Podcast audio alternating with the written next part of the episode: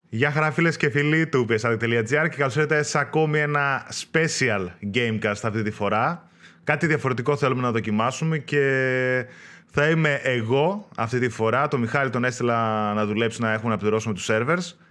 Και μαζί μου έχω τον Γιώργο τον Νικολαίδη και τον Αλέξανδρο τον Ευθυμίου, δύο άλλα παιδιά από την ομάδα του PSAD.gr που γράφουν νέα και reviews ο καθένας στον τομέα του.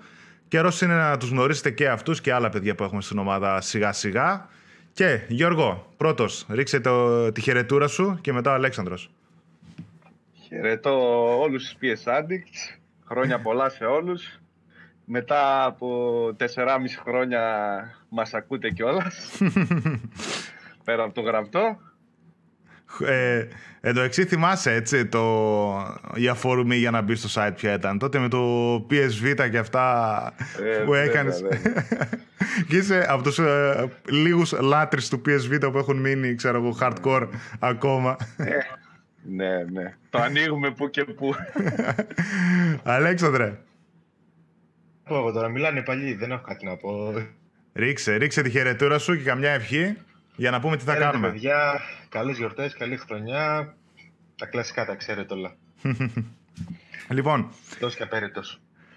Και εγώ με τη σειρά μου πω χρόνια πολλά. Καλή χρονιά να έχουμε. Υγεία πάνω απ' όλα. Και στο σημερινό special επεισόδιο του Gamecast θα κάνουμε μία ανασκόπηση του 2018. Στην ουσία θα δούμε αν το 2018 ήταν μία καλή gaming χρονιά για το PlayStation. Θα δούμε τις κυκλοφορίες ανά μήνα, τις βασικότερες εννοείται, που παίξαμε και γράψαμε εδώ μαζί με τα παιδιά. Θα τη σχολιάσουμε, κάποια άλλα γεγονότα στην χρονιά που συνέβησαν και κέντρισαν έτσι το ενδιαφέρον, έτσι μια ανασκόπηση. Και λοιπόν, για να ξεκινήσουμε από τον Ιανουάριο του 2018. Ο Ιανουάριος, εντάξει, ψιλοψόφια πράγματα. Από ό,τι βλέπω εδώ, οι σημαντικότερες κυκλοφορίες ήταν Street Fighter 5 Arcade Edition, Digimon Story Cyber Sleuth Hackers Memory, είχε το Dragon Ball Fighters, Monster Hunter World και γύρω-γύρω διάφορα, έτσι πιο αδιάφορα. Λοιπόν, καταρχάς παίξετε κανένα από αυτά, εσείς? Εγώ είχα παίξει στο Street Fighter 5. Κλασικά, ξέρεις, ο παλιός που μεγαλώσαμε με Street Fighter. Όταν είχε πρωτοβγεί βέβαια είχαν όλοι παράπονα, τώρα το φτιάξανε. Αλλά δεν πήγε και τόσο καλά εμπορικά. Ξέρεις, έγινε και το θέμα με τις διαφημίσεις τώρα που τις βάζουν, τις βγάζουν. Εντάξει. Αυτό το βασικό Street Fighter. Καλό παιχνίδι, αλλά δεν. Δηλαδή τα λεφτά που έδωσε η Sony για τα δικαιώματα να το έχει exclusive και τα λοιπά. Βγήκε με λήψεις αυτό, έτσι. Ήταν μισό στην αρχή. Στην αρχή. Τώρα το Arcade Edition, εντάξει, είναι κομπλέ το παιχνίδι. Όσοι ενδιαφέρθηκαν για Street Fighter, ξέρω εγώ, όσο κοινό υπάρχει ακόμα, εντάξει, του franchise. Κάποτε ήταν το πιο μεγάλο franchise της Capcom, ρε παιδί μου, στα 16 bit τότε. Ναι ρε γαμώτο. Τώρα εντάξει, έχει περιοριστεί. Πήγε λίγο στράφη το exclusivity αυτό. Έτσι, ναι. Για το PlayStation. Θυμάμαι τότε είχε ανακοινωθεί, νομίζω, σε μία PSX, σε ένα PlayStation Experience, το είχα ανακοινώσει. Και το θεώρησα τεράστιο πάτημα, τέλος πάντων, για τον ανταγωνισμό, ότι να πάρεις τη σειρά Street Fighter exclusive. Δηλαδή φαντάσου τώρα να έχεις exclusive το Tekken, κατάλαβες, ή τη σειρά Mortal Kombat. Έτσι είναι και η σειρά Street Fighter τόσα χρόνια. Απλά το 5 είχε βγει, θυμάμαι κιόλας, η πρώτη έκδοση ήταν μισή. Σιγά σιγά μετά το χτίσανε, βγάλανε την arcade και τώρα που έχουν κάνει αυτό με τις διαφημίσεις που πέρασε μια εβδομάδα και τις απενεργοποίησαν κιόλας, δεν περπάτησε. Ψιλοάπατο νομίζω και δεν πρέπει να πούλησε και γενικά όπως είπες Γιώργο, έτσι. Όχι. Το 4 είχε πουλήσει καλά τότε, το PS3 και τα λοιπά, τώρα αυτό το 5 απογοήτευση είναι. Δεν, ξέρεις, εγώ που το έπαιξα κιόλας, δεν μπορεί να σταθεί εύκολα δίπλα στο Tekken 7, στο Injustice 2, στο Mortal Kombat X, Soul Calibur 6 τώρα, ας πούμε, επειδή τα έχω παίξει όλα τα fighting games. Δεν δεν με πολύ κέρδισε εμένα, αλλά και νομίζω ότι γενικά και σαν παιχνίδι δεν στέκεται τόσο εύκολα δίπλα στα άλλα. Τα άλλα το έχουν προχωρήσει λίγο παραπάνω. Ακόμα και το Tekken που είναι ψιλοκλασικούρα το gameplay. Εντάξει, είναι πιο ολοκληρωμένο σαν παιχνίδι, πιο στυλιζαρισμένο. Ξέρω εγώ τώρα τα υπόλοιπα δεν το συζητώ κάτι. Injustice, Fighters, το Dragon Ball, ακόμα και αυτό που κέρδισε την κατηγορία στα The Game Awards φέτος. Δηλαδή κάνανε. Είναι καλή η γενιά για τα Fighter παιχνίδια, εκτός από το Street Fighter. Γι' αυτό λέω και τι πήγε. Ξέρεις, το Street Fighter που ήταν από τα πρώτα τότε, ρε παιδί μου, καθιέρωσε την κατηγορία στην ουσία τώρα με τα. Έμεινε πίσω αρκετά. Από όσο ξέρω, γιατί και εγώ fighting δεν παίζω, αλλά από ό,τι βλέπω, διαβάζω, εντάξει, ασχολούμαστε. Δεν ήταν σε επίπεδα με τα υπόλοιπα, όντως. Αυτό νομίζω ότι έμεινε πίσω. Δεν είχε την εξέλιξη που είχαν τα υπόλοιπα. Δηλαδή, τώρα, άμα δούμε τη σειρά Mortal Kombat, έχει μεγάλη εξέλιξη σε όλα αυτά τα χρόνια και μέσα στις γενιές. Προσπαθούν, αλλάζουν, προσθέτουν και τώρα, ας πούμε, έχω μεγάλη πίστη και στο 11 που θα βγάλουν. Που πιστεύω θα το κάνουν έτσι πιο κοντά στο Injustice 2, ότι θα είναι ένα πολύ σύγχρονο fighter. Τέλος πάντων, εγώ αυτό που είδα πάντως για τον Ιανουάριο, είδα ότι είχε πολλά exclusives για το PS4. Δηλαδή και το Street Fighter 5 Arcade Edition, το Digimon Story ήταν exclusive, το Lost Sphere ήταν exclusive της Square Enix, ένα έτσι παλιωμοδίτικο RPG, Dragon Ball Fighters επίσης exclusive, το Monster Hunter World, το Monster Hunter World βγήκε στο Xbox, λάθος. Ναι, αυτό. Μετά τη... Εντάξει, είχε πράγμα. Είχε πράγμα, αυτό θα σου λέγω ότι γενικά... Δεν ήταν και πρώτο επίπεδο κυκλοφορίας, ήταν λίγο πιο εντάξει. Ναι, απλά κάποιες φορές, ας πούμε παλαιότερα χρόνια, το πρώτο τρίμηνο της νέας χρονιάς, ειδικά Ιανουάριος, Φεβρουάριος, ήταν πεθαμένα πράγματα. Τα τελευταία 2-3 χρόνια έχουν ανέβει και θεωρείται καλό παράθυρο κυκλοφορίας. Και ειδικά που πήγε και η Sony και έβαλε κάτι καλές κυκλοφορίες. Έτσι το πρώτο τρίμηνο. Ναι, το πρώτο τρίμηνο του νέου έτους. Θα είναι δυνατό. Ναι, γι' αυτό σου λέω. Δηλαδή φαίνεται ότι ψιλομετακόμισε η βιομηχανία σε άλλα παράθυρα κυκλοφορίας. Γιατί αυτό το Οκτώβριο-Νοέμβριο λίγο το συχάθηκε η ψυχή μου. Δεν προλάβαινα. Λογικό είναι, ρε παιδί, λογικό. Δεν προλάβαινα να παίξω τίποτα. Digimon Story δεν έχουμε κάτι να πούμε. Αυτό πρέπει να το παίξει και ο Αρίστος κιόλας. Ναι, και εγώ δεν έχω ιδέα.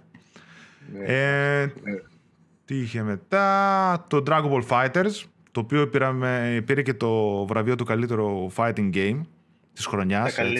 Τα καλύτερα ακούγονται ούτως ή άλλως. Εγώ προσωπική άποψη δεν έχω.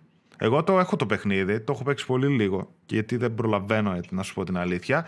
Αλλά ο Μιχάλης που το έχει παίξει και στο review και γενικότερα απόψη που βλέπω και τα τουρνουά που γίνονται, βλέπω ότι έχει και στήριξη και φαίνεται πολύ καλό σαν ποιότητα και εντυπωσιακό έτσι. Επίσης βγήκε τον Ιανουάριο, 25 Ιανουαρίου, βλέπω αυτό το Celeste, το οποίο ακόμα δεν το έχω δοκιμάσει. Είναι αυτό το indie game που ήταν και υποψήφιο για παιχνίδι της χρονιάς έτσι, μαζί με τα υπόλοιπα. Δεν ξέρω. Εγώ περιμένω πτώση. Δεν έχει τύχει να το βρω σε καλή προσφορά. Ναι. Θέλω και εγώ πολύ να το παίξω. Γιατί λένε εντάξει, για να μπει και για γκότι δεν είναι κακό παιχνίδι σε καμία περίπτωση. Απλά δεν έχω βρει καλή πτώση τιμής. Γιατί εντάξει, τώρα για τα indies έχουν ένα ταβάνι όπως και να το κάνουμε. Καλά, ναι. Σε πόσο θα δώσεις έτσι. Αλλά πρέπει να είναι πολύ καλό παιχνίδι. Ανυπομονώ να μπει σε κάποια προσφορά καλή. Ναι, δεν ξέρω, σου λέω και βλέπω και άλλα παιδιά και στο group και τέτοια ότι το προτείνω το Celeste. Και εγώ που παίζω πολλά indies, αυτό δεν μου κέντρισε το ενδιαφέρον από την αρχή. Δεν κάτι έτσι δεν με έκανε, αλλά τότε είχαν πολύ promotion. Και σε μεγάλα site του εξωτερικού το προωθήσανε πολύ και στα social media και το είδαμε και στην υποψήφιο GOTY, έτσι, δηλαδή πού. Τέλος πάντων. Συνήθως όταν αυτά τα indies κάνουν τέτοιο πάταγο, συνήθως λογική λέει ότι θα αξίζουν. Γιατί έχουν και άλλο κοινό, έτσι. Έχουν λίγο πιο αφοσιωμένο, λίγο πιο... Κάτι θα ξέρουν, πιστεύω εγώ. Πρέπει να είναι καλό παιχνίδι. Για πες για το Monster Hunter World, το οποίο επίσης ήταν υποψήφιο. Καλύτερο RPG και καλύτερο παιχνίδι της χρονιάς. Ναι, το RPG το πήρε κιόλας. Μπράβο. Για πες, εσύ που το έπαιξες. Θα σου πω κι εγώ που το έπαιξα λίγες ώρες. Κοίτα, εγώ που το έπαιξα και μου καινούριο σειρά και είχα αναλάβει και το review, ένιωθα ότι μπήκα δηλαδή σε έναν κόσμο που δεν είχα ξαναδεί. Μου φαίνεται πολύ μεγάλο, πολύ λεπτομερές το παιχνίδι. Πραγματικά έχει τόσα πράγματα να κάνεις που είχα χαθεί. Πιστεύω ότι η φανατική της σειράς, δεν έχω παίξει προηγούμενα, η φανατική της σειράς πιστεύω ότι πραγματικά πρέπει να τα χάσανε. Το παιχνίδι είναι τεράστιο, έχει λεπτομέρεια, έχει πόσες δεκάδες, εκατοντάδες ώρες νομίζω υλικό.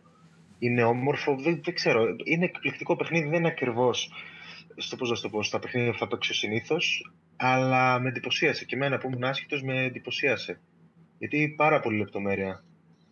Εγώ αυτό το παιχνίδι, γενικά τη σειρά Monster Hunter δεν έχω μεγάλη επαφή. Θα μας πει ο Γιώργος μετά που θυμάται και τα παλαιότερα. Ναι. Είχα παίξει στο Wii U το Monster Hunter 3 Ultimate κάποιες ώρες. Μετά όταν μου ήρθε το πρόμο για το World, το είχα παίξει ένα Σαββατοκύριακο πριν το στείλω στον Αλέξανδρο. Έπαιξα αρκετές ώρες. Εμένα αυτό που μου άρεσε ήταν ότι ήταν αρκετά βατό για κάποιον σαν και εμένα. Δεν ήθελε δηλαδή απευθείας hardcore να σε πάρει από τα μούτρα και να μην ξέρεις που πατάς και που βρίσκεσαι, όπως είναι συνήθως πολλά JRPGs. Εμένα μου άρεσε και ο κόσμος και ο τεχνικός τομέας και όλο αυτό που κάνει. Και έφτασε σε σημείο από ένα σημείο και μετά που μπορείς να παίξεις και online co-op κτλ. Εκεί πέρα είδα ότι από εκεί που ήταν ένα βατό παιχνίδι, ότι ξαφνικά ας πούμε έχει απίθμενο βάθος. Δηλαδή άμα καθίσεις και ψαχτείς και με εξοπλισμούς και με το ένα και με το άλλο, μπορείς να χαθείς στον κόσμο του. Δεν μπορείς φυσικά να το παίξεις τόσες πολλές ώρες, γιατί το έστειλα και στο. Ακριβώς, ναι. Είναι πολύ απαιτητικό, πιστεύω. Άμα θες να ασχοληθείς σοβαρά, έχει απαιτήσεις. Άμα ασχοληθείς επιφανειακά, νομίζω ότι χάνεις μεγάλο μέρος της εμπειρίας. Μ' αρέσει η σειρά αυτή, εκτός ότι είναι από τις πιο πετυχημένες της Capcom και ειδικά στην Ιαπωνία. Αυτό το Monster Hunter World τους έκατσε κουτί, τους έκατσε χρυσορυχείο. Πούλησε πόσα εκατομμύρια από ό,τι είδα. Και τώρα πριν από λίγο καιρό είδαμε ότι ετοιμάζουν για την άνοιξη ένα τεράστιο expansion, έτσι. Είναι υποστήριξη, ναι, παίρνει. Κάνει και έκανε για ένα crossover ή θα κάνει με το Witcher. Ναι. Παίρνει ο Geralt στο παιχνίδι, κάνουν, το στηρίζουν. Εντάξει. Αφού τους φέρνει ακόμα χρήμα. Μα είναι και. Βολεύει και αυτό το παιχνίδι να είναι έτσι live gamer, παιδί μου. Δηλαδή βγάζεις ένα μεγάλο expansion κάθε λίγους μήνες και έχεις τον κόσμο να παίζει συνέχεια. Τώρα τι να λέμε. Για πες, θυμάμαι με τον Γιώργο που συζητούσαμε για τα Monster Hunter PSP, μετά Nintendo εκεί 3DS που το πήρε. Ναι. Για καταρχήν είναι τεράστιο το franchise στην Ιαπωνία, έτσι. Ήταν ένας λόγος που απέτυχε το PS Vita. Δηλαδή ότι έχασε το Monster Hunter και πήγε στο 3DS τότε. Ναι ρε φίλε, αυτά είναι τα μικρά πραγματάκια στην ιστορίας, έτσι μ' αρέσουν. Ελπίζω αυτό ήταν, δηλαδή ένας από τους λόγους που το PS Vita δεν μπόρεσε ούτε στην Ιαπωνία, ρε παιδί μου, να κάνει ανάλογη επιτυχία. Ήταν που έχασε το Master Hunter και πήγε τότε στην Nintendo. Από τότε, όταν είχε βγει στο PSP, πουλούσε τρελά τότε, αλλά δεν τα φέρνανε καν στη Δύση για όποιον θυμάται. Ας πούμε, δεν τα μεταφράζανε, δεν τα φέρνανε τότε στο PSP. Τα είχα δοκιμάσει. Εντάξει, δεν είναι και πολύ το στυλ μου, αλλά καταλαβαίνεις ότι είναι ένα χρυσορυχείο για την Capcom, έτσι. Εντάξει, έχει επεκταθεί πλέον και στη Δύση και θα έχει συνέχεια σίγουρα πλέον. Εντάξει. Καλά, ότι θα έχει συνέχεια. Ναι, σίγουρα. Δηλαδή από εκεί που ήταν μόνο στην Ιαπωνία και λέγαμε τις εποχές του PSP τι είναι αυτό το Master Hunter και γιατί τόσο επιτυχία κτλ. Πλέον το αντιληφθήκαμε με αυτό το Master Hunter και στο PlayStation 4. Εντάξει. Λοιπόν, να αλλάξω μήνα, πάω Φεβρουάριο. Λοιπόν, Φεβρουάριος από τις κυκλοφορίες που είχε η αρχική κυκλοφορία του μήνα και μεγάλη, Shadow of the Colossus Remake. Δεν ξέρω, το παίξατε καθένας από εσάς? Όχι, εγώ δεν έχω ασχοληθεί. Πες. Πες Αλέξανδρε, τι έλεγες και θα μιλήσω. Όχι, περίμενα να μιλήσω και εγώ. Λοιπόν, εγώ παιδιά δεν το είχα παίξει λόγω ηλικίας Shadow of the Colossus στο PS2 και πάντα το γλυκοκοίταζα. Δηλαδή και η PS3 που είχε βγει με το Icon, νομίζω, στο ένα collection. Σκεφτόμουν, ξέρεις, να το πάρω, να το δοκιμάσω, αλλά δεν ξέρω, πάντα ήμουν σε φάση ότι κάποια στιγμή θα βρω μια ευκαιρία. Το περίμενα πώς και πώς στο PS4, θυμάμαι πριν το είχα πάρει Day One, πρώτη εβδομάδα κυκλοφορίας. Εμένα το Shadow of the Colossus με εντυπωσίασε. Όντως. Πραγματικά δεν. Εντάξει, περίεργο έτσι λίγο. Ξέρεις, σε πολλούς τους ξενήσει, είναι πολύ ιδιαίτερο. Αλλά από τις καλύτερες εμπειρίες μου στη γενιά, νομίζω. Πραγματικά το λάτρεψα. Εγώ τέλος πάντων μας το στείλανε από τη Sony για να το κάνουμε review. Το ανέλαβα εγώ. Και εγώ έτσι είχα μικρή επαφή με το παιχνίδι. Δηλαδή είχα παίξει κάποια στιγμή το Collection στο PlayStation 3. Αλλά το είχα δει επιφανειακά, είχα παίξει κανένα δύο, είχα πάει νομίζω τους πρώτους 2-3 κολοσσούς και είχα ρίξει. Και από εκεί κάποια στιγμή και για άγνωστο λόγο συνήθως τα παράτησα. Μετά τώρα που ήρθε το remake, εκτός ότι εντυπωσιάστηκα από τον τεχνικό τομέα, δηλαδή θεωρώ όντως ότι είναι ένα από τα καλύτερα remakes που έχουν γίνει σε αυτή τη γενιά. Τεχνικός τομέας, φανταστικός, το έπαιξα και σε 4K HDR τηλεόραση, στο Pro και τα λοιπά, όλα ξέρω εγώ. Θυμάμαι φανταστικός κόσμος, η κοιλάδα, ο ουρανός, κάποια στιγμή πηγαίνεις σε ένα δάσος και πραγματικά νομίζω ότι έβλεπα κάποιο next gen δάσος σε κάποιο PS5, έτσι πως ήταν τα δέντρα και φωτορεαλισμός, τέλος πάντων πως περνούσε μέσα από τις φιλοσιές ο ήλιος κτλ. Θυμάμαι με είχε εντυπωσιάσει τρελά, εννοείται μουσική, όλα αυτά, οπότε ο τεχνικός τομέας ήταν κορυφή. Και φυσικά μετά άμα το δούμε και πιο βαθιά, η ιστορία, η κολοσσή όταν τους αντικρίζεις και που προσπαθείς να λύσεις το γρίφο, ας το πούμε εισαγωγικά έτσι, για το πώς θα τους νικήσεις, τα συναισθήματα που σου περνάει το παιχνίδι όταν τους ρίχνεις μέχρι το τέλος και η ιστορία, όλα αυτά.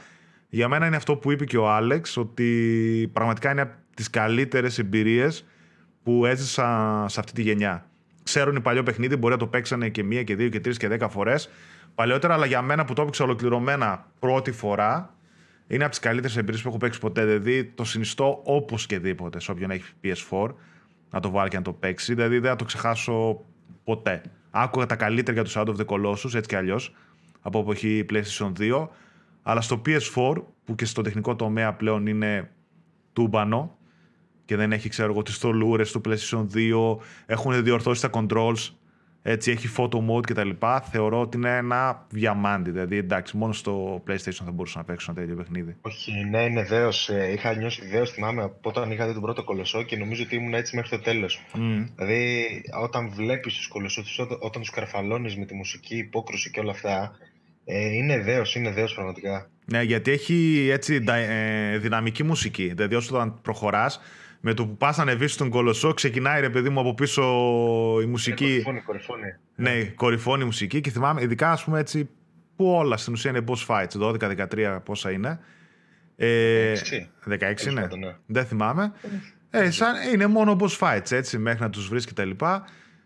Μερικοί κολοσσοί, όντως νομίζω ότι είναι από τα καλύτερα boss fights που έχω αντικρίσει έτσι. Δέος, ο σχεδιασμός, το συνέστημα που σου περνάνε, φανταστικό παιχνίδι, δεν το συζητώ. Μετά. Να πούμε λίγο ότι είναι και Blue Point Games, έτσι, το remake που είναι ειδική αυτή στα remaster και τα λοιπά, με το Uncharted και τα λοιπά και τα λοιπά, κάτι Metal Gear Collection που είχαν κάνει. Gravity Rush, remaster. Gravity Rush, δηλαδή είναι ειδική πλέον. Κάτι ετοιμάζουν καινούργιο νομίζω, έτσι. Ναι, κάτι ετοιμάζουν, ναι. Ποιος ξέρει τι. Λέγαμε και καλά μήπως είναι κανένα Metal Gear Solid 1 remake ή κανένα Demon Souls remake. Γιατί λέγανε ότι ετοιμάζουν κάτι το οποίο είναι, λέει, μεγαλύτερο σαν project από το Shadow of the Colossus. Οπότε μάλλον για κάποιον πιο high profile τίτλο, φαντάζομαι. Μακάρι, ναι. Το θέμα είναι ότι δεν ξέρω, θα το δούμε άραγε στο PS4 ή θα το δούμε καπάκι στο PS5, εκεί ξέρεις το πρώτο δεύτερο χρόνο που δεν βγαίνουν έτσι AAA παιχνίδια τρελά, να σκάσει κανένα remake, ένα καλό για να σκοντίξεις πωλήσεις, θα βολέψει έτσι τη Sony ας πούμε. Μπορεί να τα βγάλουν και στα δύο, δεν ξέρεις. Καλά ναι, προφανώς. Μετά παρακάτω προσπερνάω, έχει κάτι ιαπωνικά πάλι τα οποία είναι και exclusives για το PS4. Πες για το Metal Gear ρε παιδί μου, το Survive. Παρακάτω αυτό. Ναι μωρέ, παρακάτω. Dynasty Warriors 9, το προσπερνάω και αυτό μωρέ, εντάξει. Είχε το port του South Park The Stick of Truth, το οποίο είναι φανταστικό South Park παιχνίδι παιδιά, στο PlayStation 3 είχε βγει. Και μετά έχει το Kingdom Come Deliverance. Αυτό ποιος το είχε παίξει από εμάς? Εγώ. Α, εσύ. Α, για πες έτσι, κάνα δυο λογάκια, γιατί είναι ιδιαίτερος τίτλος. Γενικά το Kingdom Come, καταρχάς μου άρεσε την πρώτη στιγμή, δηλαδή δεν ήμουν σαν το Monster Hunter χαμένος τελείως, μου άρεσε την πρώτη στιγμή. Είναι, ώρες είναι βάναυσα ρεαλιστικό, δηλαδή όλο αυτό το τύπου φάε, κινήσου, πλήσου και όλα επηρεάζουν τον κόσμο γύρω σου και τις αντιδράσεις. είναι τέρμα βάναυς ώρες-ώρες. Γιατί εντάξει, αναγκάζεις, ξέρω εγώ, θες να κάνεις μια αποστολή, πρέπει να γυρνάς πίσω, να κάνεις, να ξαναπηγαίνεις, κουράζει. Πολύ όμορφο παιχνίδι, δηλαδή άξιζε. Εγώ το έπαιζα και πριν λίγο καιρό ακόμα, το ξανά παίζα. Εντάξει, εγώ μόνο τα καλύτερα έχω να πω, με εντυπωσίασε αρκετά. Και είναι και μικρή εταιρεία, το πρώτο παιχνίδι τι ήταν. Ναι, νομίζω είναι από την Deep Silver, publisher, και η εταιρεία ποια είναι. Κάτσε. Μια μικρή ήταν, μια μικρή εταιρεία. Ναι, ναι, Warhorse Studios. Warhorse, ναι, ναι, Warhorse. Ναι, πολύ καλό παιχνίδι, δεν ξέρω, εγώ το προτείνω γενικά. Εντάξει, απλά πρέπει να έχεις λίγο την υπομονή να ασχοληθείς, γιατί σου λέω θα φας ώρες γύρω-γύρω να ψάχνεις πράγματα μόνο και μόνο για να τη βγάλεις και για να επιβιώσεις. Δεν είναι παιχνίδι που θα μπεις μέσα σαν το Skyrim και θα σκοτώνεις αριστερά δράκους. Είναι ρεαλιστικό, προσγειωμένο. Ψιλοχαρκορίλα δηλαδή, έτσι. Νομίζω αρκετά, εντάξει, είναι ιδιαίτερος τώρα αυτά τα παιχνίδια. Ξέρεις, θεωρώ ότι έχουν και λίγο ψιλοπεριορισμένο κοινό, έτσι. Τώρα... Εδώ το Red Dead είχε κάτι ψήγματα, φάε, πιες, κοιμήσου, που να μπεις τώρα σε φάση εξομοιωτή σχεδόν. Που... Αυτός σκέφτομαι και τώρα κατευθείαν. Αυτό και εγώ τώρα όταν σου έλεγα, ξέρεις τι είναι ρεαλιστικό, αυτό με το Red Dead σκεφτόμουν. Που γκρίνιαζα εγώ και γι' αυτό και πολλοί κόσμος γι' αυτό. Τώρα πού να παίξει το Deliverance, έτσι. Όχι, στο Red Dead δεν είναι τίποτα. Δηλαδή, εντάξει, το κάνεις και μη σου πω από συνήθεια. Απλά ξέρω εγώ, όταν είσαι στο camp, τρως και φεύγεις. Ναι, ναι. Από συνήθεια. Εκεί πρέπει να το κάνεις. Αν δεν το κάνεις, δεν βγαίνει η μέρα. Καλά. Το προσπερνάμε λοιπόν. Το προσπερνάμε. Καλά, και εγώ να πω την αλήθεια, δύσκολο θα τα αγγίξω. Είναι πολύ ιδιαίτερο παιχνίδι. Μετά, παρακάτω, τι είχε Secret of Mana και το Fe. Δύο παιχνιδιά. Secret of Mana Remake ήταν αυτό και το Fe από την EA, το οποίο δεν τα ακούμπησα καθόλου. Φε ακόμα, και το Φε είναι στην ίδια κατηγορία με το Celeste για μένα. Και αυτό περιμένω να το βρω λίγο. Έχει τρομερό εικαστικό, είδα και με τραβάει πάρα πολύ. Φαίνεται ενδιαφέρον. Αλλά ξέρεις τι, μηδέν promotion το κάνανε. Δηλαδή ούτε για κωδικούς, έτσι, για reviews είδα να στείλανε, όχι μόνο σε εμάς και σε άλλα site, έτσι. Πέρασε λίγο στα ψηλά, ισχύει. Δεν είχε διαφήμισης, δηλαδή σαν το άλλο, το Yarny, πώς το λένε, το 2 που βγάλανε. Το Unravel 2 και εκείνο πέρασε και δεν ακούμπησε ούτε promotion ούτε τίποτα. Τέλος πάντων. Λοιπόν, Metal Gear Survive. 22 Φεβρουαρίου είχε βγει αυτό. Μιλήστε εσύ εδώ. Συγγνώμη. Αυτό νομίζω ότι δεν ξέρω. Περιμέναν. Βασικά όλοι το είχαν καταδικάσει από την αρχή, έτσι, το παιχνίδι. Πολύ και εγώ εννοώ ότι μαζί σε όλα αυτά, γιατί ξέρεις, Metal Gear, όνομα, από πίσω, zombies κτλ. Και τελικά, νομίζω ότι στα reviews γενικότερα, ότι υπήρχε μια τάση ότι ναι μεν, αλλά οκ, ρε παιδί μου, το παιχνίδι δεν είναι και τελείως χάλια, παλεύεται. Δηλαδή βλέπω κάποια reviews, τα οποία τα έχουν βγάλει 4 στα 5, 8 στα 10, 6,5 στα 10, το έχει το IGN ας πούμε. 8 στα 10, βλέπω ένα άλλο, Games 43, 3,5 στα 5, Push Square 8 στα 10, κάτι τέτοια, δηλαδή... Βασικά το έφαγε το όνομα, ρε παιδί μου, δεν έπρεπε να λέγεται Metal Gear αυτό το πράγμα, εντάξει. Ναι, και εγώ αυτό πιστεύω. Δηλαδή με κάποιο άλλο, άμα κάνουν καινούργια IP, ας πούμε, μπορεί να πήγαινε καλύτερα το παιχνίδι. Αυτοί θέλανε, δεν ξέρω για ποιο λόγο το... Metal Gear. Εγώ γενικά με το Metal Gear τρομερή σχέση δεν έχω, οπότε εσείς νομίζω ότι είστε υπεύθυνοι για να μιλήσετε. Απλώς και πάλι ένα generic με zombies survival, okay. Νομίζω ότι βγαίνουν 100 κάθε χρόνο. Ναι, ήταν αρκετά generic, δεν ήταν δηλαδή κάτι, δεν πρόσφερε κάτι ούτε στο είδος ούτε τίποτα και πιστεύω γι' αυτό βάλανε το Metal Gear. Αν και τους βγήκε ξινό, γιατί όλοι με το που βάλαμε Metal Gear ήταν, ξέρεις, και το παιχνίδι το πρώτο που έβγαινε χωρίς τον Kojima και έγραφε Metal Gear πάνω και όλοι κλασικά Konami, κλείσε, κάνε, ράνε. Αναμενόμενα πράγματα. Ναι, αναμενόμενα. Δηλαδή είχε θαυτεί το παιχνίδι πριν μονάχα που ανακοινώθηκε, τελείωσε. Ήξερες ότι ήταν θαμένο. Εντάξει, έπρεπε το παιχνίδι που λέει Metal Gear πάνω πρέπει να ξεχωρίσει. Τώρα μπορείς να βγάλεις τώρα ένα μέτριο πράγμα εκεί και χωρίς Kojima κτλ. Ναι, εντάξει. Προοριζόταν για θάψιμο, δεν το συζητώ. Ναι. Στα υπόλοιπα μετά του μήνα βλέπω έτσι κάτι μικρές κυκλοφορίες. Past Cure, το MOS για το PSVR, το οποίο ξεχώρισε αρκετά. Δεν έχει κάτι άλλο. Κάτι άλλα indies τα οποία ούτε η μάνα τους τα ξέρει από ό,τι βλέπω. Φαντάσου εγώ που ασχολούμαι. Λοιπόν. Πέρασε και καιρός από το Φλεβάρι, εντάξει. Ναι, ο Φλεβάρις ψιλομούφα ο Φλεβάρις, έτσι. Ιανουάριος καλύτερος ήταν. Ανέβαζε μετά το Μάρτιο. Ναι. Λοιπόν. Θα τα πούμε μετά. Πάμε Μάρτιο. Ξεκινάει, είχε το... όχι, άστο. Frantics από το Playlink. Από ό,τι βλέπω, έτσι σαν μικρές κυκλοφορίες τώρα. Isle of Man. Εντάξει, δεν το λέμε αυτό. Bravo Team, επίσης για το PSVR άλλο ένα παιχνίδι. The Raven Remastered, το οποίο είναι και αυτό ένα ωραίο adventure, ότι είχε βγει στο PlayStation 3, το κάνανε και αυτό ένα remaster. Devil May Cry HD Collection. Αμέσως. Μακριά. Είχε βγει το πρώτο επεισόδιο. Το remaster ήταν βασικά. Ναι. Είχε βγει το πρώτο επεισόδιο του The Council, το οποίο σήμερα το βγάλαμε και review. Το έγραψε ο Παύλος. Κυκλοφόρησε και το 5ο επεισόδιο. Θα βγει και retail στα καταστήματα. Και έχω παίξει και εγώ τα 2 από τα 5. Και είναι αρκετά καλό παιχνίδι. Δηλαδή, άμα εξαιρέσουν τον τεχνικό τομέα, ο οποίος είναι απλά μέτριος, σε όλα τα υπόλοιπα, adventure, διάλογοι, γρίφοι και λίγο έτσι ιστορία κτλ. Είναι πολύ αξιόλογο. Έχω τσεκάρει και εγώ, η αλήθεια είναι, και κάποια στιγμή όντως θα το ασχοληθώ. Εγώ θα το προτείνω σως, ειδικά νομίζω ξεκινάει από τα 25 ευρώ retail. Δηλαδή, άνετα αυτό θα παίξει τώρα, ξέρεις, τα 15 και κάτω κάποια στιγμή. Και retail και στο PlayStation. Να το τσεκάρετε, είναι καλό. Και έχω παίξει τα 2 από τα 5. Μετά από ό,τι διάβασα, ο Παύλος έλεγε ότι ανεβάζει ιστορία, κάνει ράνι, οπότε πιστεύω ότι θα γίνει καλύτερο. Παρακάτω, Burnout Paradise Remastered. Άιντε πάλι ο Μάρτιος γέμισε με αυτά. Titan Quest, άλλο και άλλο Remastered. Attack on Titan 2. Assassin's Creed Rogue Remastered. Τι γίνεται. Γι' αυτό σου είπα το Remastered. Το κάγκελ. Nino Kuni 2. Nino Kuni 2 Revenant Kingdom. Αυτό το είχε γράψει ο Αρίστος. Δεν είναι εδώ μαζί μας βέβαια. Εν τω εξή, έτσι πως το είπα, Θεός χωρέστον.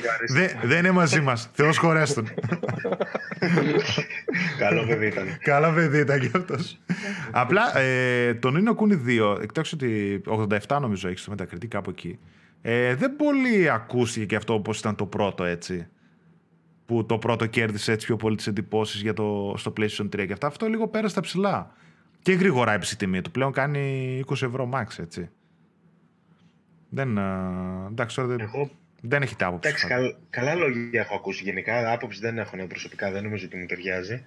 Αλλά οκ. Καλά λόγια έχω ακούσει. Δεν ξέρω τώρα. Νομίζω ότι είναι για συγκεκριμένο κοινό και αυτό. Λοιπόν, πάμε στα... μεγαλύτερες, τέλος πάντων, κυκλοφορίες. Είναι, Άλεξ, αυτό εσύ το έχεις γράψει, έτσι, A Way Out. Ναι, εγώ. Για πες. Το πολύ ωραίο. Γενικά το έχω παίξει ήδη 3 φορές το παιχνίδι, με διαφορετική παρέα κάθε φορά. Και νομίζω ότι θα το ξαναπαίξω άλλες 1-2. Μ' άρεσε τρομερά το παιχνίδι.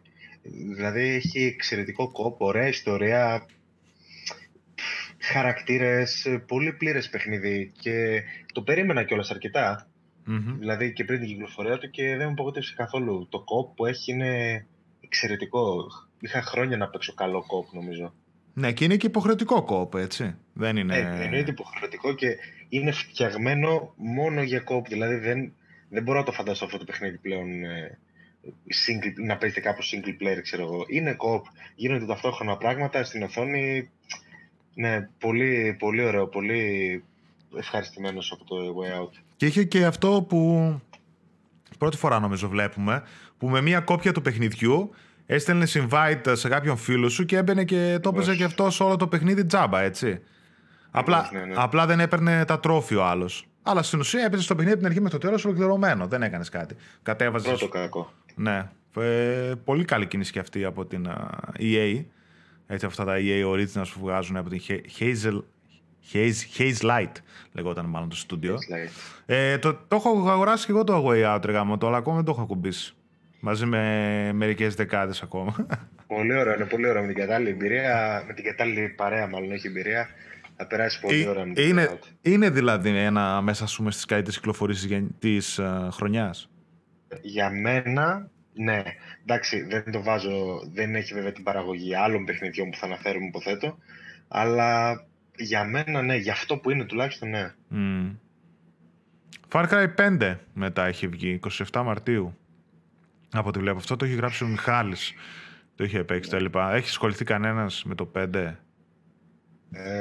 Να σου πω την αλήθεια, επειδή δεν μου κεντρίζει το ενδιαφέρον, περιμένω να πέσει κι άλλο. Κι άλλο. Για να το παίξω κι αυτό με φίλο κοπ. Ναι, κι άλλο, κι άλλο. Δεν μου κεντρίζει καθόλου το ενδιαφέρον να κάτσω ασχοληθώ μόνος μου. Ναι, κοπ, μόνο για την πλάκα, για το χαβαλέ και ό,τι βγει. Δεν έχω προσδοκίες από Far Cry. Το 5 τουλάχιστον. Και εγώ νομίζω το έχουν παρακάνει τώρα με το καινούριο πάλι Far Cry το 19. Μα ό,τι χρόνο έκλεισε, έτσι. Ναι, και αυτό. Και βγάζουν το καινούριο. Ειδικά... Περιμένουμε εμείς Splinter Cell και μας βγάζουν Far Cry. Ξέρεις τι. Τώρα το Far Cry δεν ξέρω πόσο πουλάει. Προφανώς θα πουλάει για να βγάζουν κάθε χρόνο. Αλλά λίγο η σειρά έχει κουράσει. Δηλαδή έχει γίνει και αυτή ένα Assassin's Creed φάση. Το ίδιο σκελετό, gameplay. Και απλά κάνουν ένα reskin κάθε φορά τον κόσμο όπου είναι. Ειδικά θυμάμαι το Far Cry 4 με το Primal ήταν και ο χάρτης ίδιος. Και είχαν κάνει απλά reskin. Δηλαδή τα βουνά, οι λίμνες, όλα αυτά ήταν ίδια. Παντού, στην ίδια τοποθεσία ήταν ίδιος ο χάρτης. Απλά. Ακόμα και το Assassin's Creed που ανέφερες όμως έκανε αλλαγές. Το πήγε αλλού. Το Far Cry μου φαίνεται ίδιο από το 3.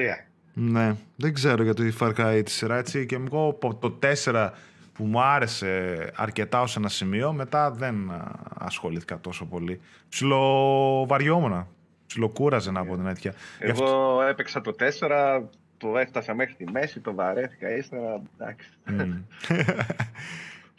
Οπότε πάμε παρακάτω, δεν έχει κάτι. Και επόμενος μήνας από ό,τι βλέπω δεν έχει κάτι ιδιαίτερο. Κάτι μικρά indies και τα λοιπά. Κάνα 2-3 ιαπωνικά. Και πάμε Απρίλιο. Για να σας δω τι έχει τον Απρίλιο έτσι καλό. Ξέρεις τι έχει τον Απρίλιο καλό? Ρε εσύ ξέρεις τι έχει τον Απρίλιο. Ένα παιχνίδι το οποίο πέρασε και δεν ακούμπησε επίσης. 10 Απριλίου είχε βγει το Extinction. Το έχετε ακούσει καν? Ακουστά, ναι. Μέχρι εκεί. Έχεις κάποια άποψη? Δεν έχω άποψη. Απλά το θυμάμαι τότε το ψιλοέβλεπα όταν ήταν να βγει. Αλλά και αυτό... Ούτε reviews βγήκαν, δεν βγήκαν, δεν είδα, δεν... Βγήκανε, το θάψανε λίγο, εντάξει, μετά τι να ασχοληθείς. Ναι. Τέλος πάντων, να πεις τόσα παιχνίδια που έχεις να ασχοληθείς. Τι να πεις. Λοιπόν, Απρίλιος, παιδιά, ψηλό μουφά και έχω φτάσει ήδη μέχρι τη μέση. Α, Απρίλιος 17. Απρίλιος 17. Yakuza 6, The Song of Life, το οποίο το αγόρασα κιόλας πριν πρόσφατα. Την... Art, Essence of Life, Essence Art, δεν θυμάμαι πώς λέγεται η Day One Edition που έχει μέσα και ένα artbook. Άλλο ένα exclusive έτσι για το PS4 αυτό. Τέτοιο. Έχετε ασχοληθεί καθόλου με τη σειρά Yakuza? Εγώ μου είχε αρέσει πάρα πολύ τότε στο PS2 το Yakuza το 1. Το είχα παίξει, μετά έκανα και το 0 για το Yakuza 0 στο site, εντάξει. Είναι λίγο ιδιαίτερο ρε παιδί μου, είναι λίγο παλιωμοδίτικο το gameplay, η μάχη κτλ. Ναι. Εντάξει, απευθύνεται σε ένα ειδικό κοινό και αυτό. Έχει το δικό του κοινό. Τα φέρνουν πλέον στη Δύση κτλ. Γιατί κάποια στιγμή στο PS3, άμα θυμάσαι, δεν τα φέρνανε καν, δεν τα βγάζανε, δεν θυμάμαι ποιο. Ναι. Τώρα τα κάνουν όλα remake, remaster, ξέρω εγώ, και τα βγάζουν όλα. Τα κάνουν. Λογικά για να τα φτιάχνουν και να επιμένουν, κάποιο κέρδος υπάρχει για τη Sega, δεν εξηγείται αλλιώς. Εμένα τώρα με έχει ψήσει, μιας που έρχονται όλα από ό,τι φαίνεται και προς τα δω. Και στο Plus, όποιος θέλει να δοκιμάσει το. Το άκουσα Κιγουάμι, είναι το ένα. Ναι, το ένα remake, αν μπράβο. Ναι, το remake, όποιος θέλει τώρα τον προηγούμενο μήνα τότε να το δοκιμάσει. Ναι, καλή φάση. Μα ξέρεις τι, ας πούμε. Είναι καλή εμπειρία. Και για το Yakuza 0 που είναι καινούριο παιχνίδι για το PS4 έτσι. Ήταν καινούριο, δεν είναι παλιό remake όπως είναι τα Kiwami το 1 και το 2 που είναι τα Yakuza το 1 και το 2. Το 0 και το 6 είναι καινούριο παιχνίδια από την αρχή. Έχουν το κοινό τους και αυτά πάνω. Εντάξει, προφανώς για να τα φέρνει η Sega κάτι ξέρει. Ναι, εντάξει, λογικά. Και μετά... Όχι, μετά 20 Απριλίου, ναι. God of War. Να λοιπόν, ας κάνουμε μια στάση εδώ πέρα, γιατί από ό,τι βλέπω και ο υπόλοιπος του μήνας δεν έχει κάτι. Κάτι indie της κακιάς ώρας είναι. Λοιπόν, God of War, να φανταστώ ότι το έχετε παίξει. Νομίζω, Γιώργο, πριν από λίγες μέρες... Εγώ τώρα, ναι, πρόσφατα το τελείωσα, επιτέλους, μετά από πόσο καιρό. Εντάξει. Για πες. Μια σχέση με τα προηγούμενα. Άλλαξε και καλώς άλλαξε, γιατί το hack and slash, ρε παιδί μου, το που ήταν οι προηγούμενοι τίτλοι, εντάξει, είναι λίγο ξεπερασμένο. Άλλαξε και η μυθολογία, εντάξει, είναι φοβερό παιχνίδι, πολύ καλή εμπειρία. Φοβερό story, εγώ το έπαιξα και στα ελληνικά, μεταγλωτισμένο και τα λοιπά, να το δοκιμάσω. Εντάξει, είναι... Ο καλύτερος τίτλος της χρονιάς, και αν είναι και δεν έχω προλάβει να τα παίξω όλα. Νομίζω δικαίως πήρε και το Game of the Year. Τι να πω, μακάρι θα συνεχιστεί φυσικά. Πούλησε πολύ καλά, εντάξει. Αυτό έλειπε με το Overall exclusive, ναι, εντάξει. Ναι, γιατί τα προηγούμενα God of War, όσο και να τα έχουμε στη μνήμη και τα λοιπά και τα λοιπά, δηλαδή το, πώς λέγω, το Ascension δεν πούλησε, πήγε άπατο τότε στο PS3 το τελευταίο. Ναι, μα σκεφτόταν, ναι. Sorry που σε διακόπτω, σκεφτόταν η Sony να σταματήσει τη σειρά. Δηλαδή να πει σαν τα Μόνικα, ρε παιδί μου, ότι τέλος, με έβγαλε το Ascension, δεν πήγε καλά, το ένα το άλλο, άσε τη σειρά να ξεκουραστεί, πάμε για άλλα. Και μετά... Ναι, και ευτυχώς, ναι. Και είχαν ένα-δύο project, νομίζω, που ακυρωθήκανε. Ναι. Μάθαμε κάτι ψηλά για αυτά, ρε παιδί μου, που ακυρωθήκανε. Κάτι στο διάστημα ήταν, αν θυμάμαι καλά. Ναι, έτσι στο διάστημα ήταν το ένα. Σαν τα Μόνικα, ναι. Και ακυρωθήκανε και μετά πήρανε τον κόρη και έκανε νέο pitch για το God of War και τους έδωσε το πράσινο φως Sony. Ναι, βγάλετε God of War σε φάση soft reboot, ας το πούμε έτσι, με αλλαγή στο σύστημα μάχης. Κάμερα, ιστορία, μυθολογία. Μεγάλο ρόλο η μυθολογία. Ήτανε ρίσκο. Όπως και να το κάνουμε, ήτανε ρίσκο. Ήτανε ρίσκο, ρε εσύ, και απέδωσε. Δηλαδή και εμένα μου άρεσε πάρα πολύ. Δηλαδή καλά τα hack and slash. Δεν λέω, εμένα μου άρεσε δηλαδή, το God of War 3, ας πούμε, και το 2. Εντάξει, τα θεωρώ παιχνιδάρες που έχω, τις καλύτερες παιχνιδάρες που έχω παίξει ποτέ, έτσι, και ειδικά στα hack and slash. Ήταν κορυφή. Δηλαδή τώρα μετά που βγαίνανε κάτι Dante's Inferno και τα λοιπά που είχαν επηρεαστεί από αυτά, προφανώς δηλαδή καθορίσανε το είδος και πολλά άλλα παιχνίδια που βγήκανε μετά. Απλά ξέρεις, αυτά έχουν μείνει και λίγο σε εποχή PlayStation 3.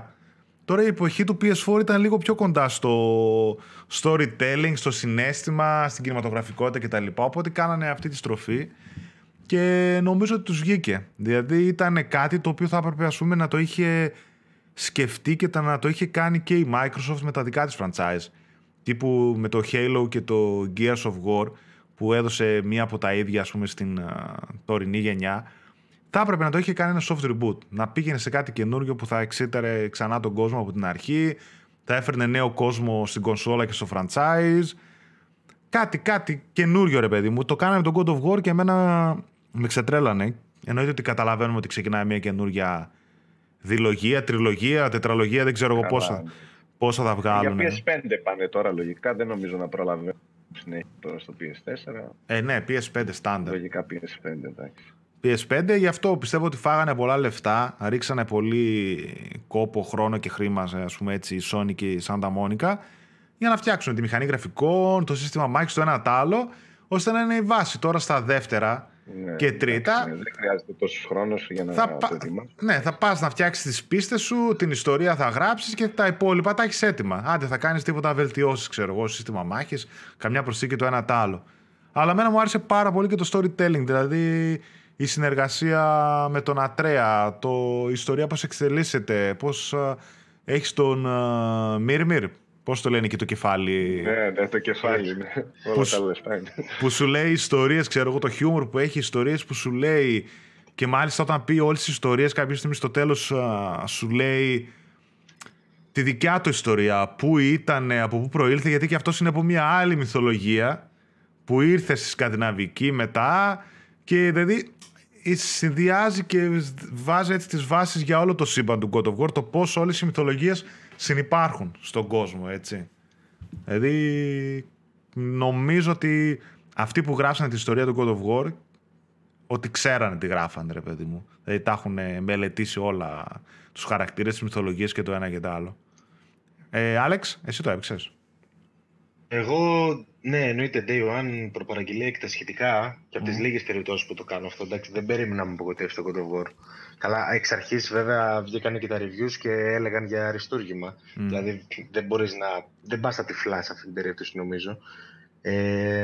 Εντάξει, εντυπωσιακό. Δεν ξέρω αν είναι το προσωπικό μου Game of the Year. Ίσως είναι, ίσως όχι. Αλλά άψογο, όπως και να έχει. Δεν βρήκα αρνητικό.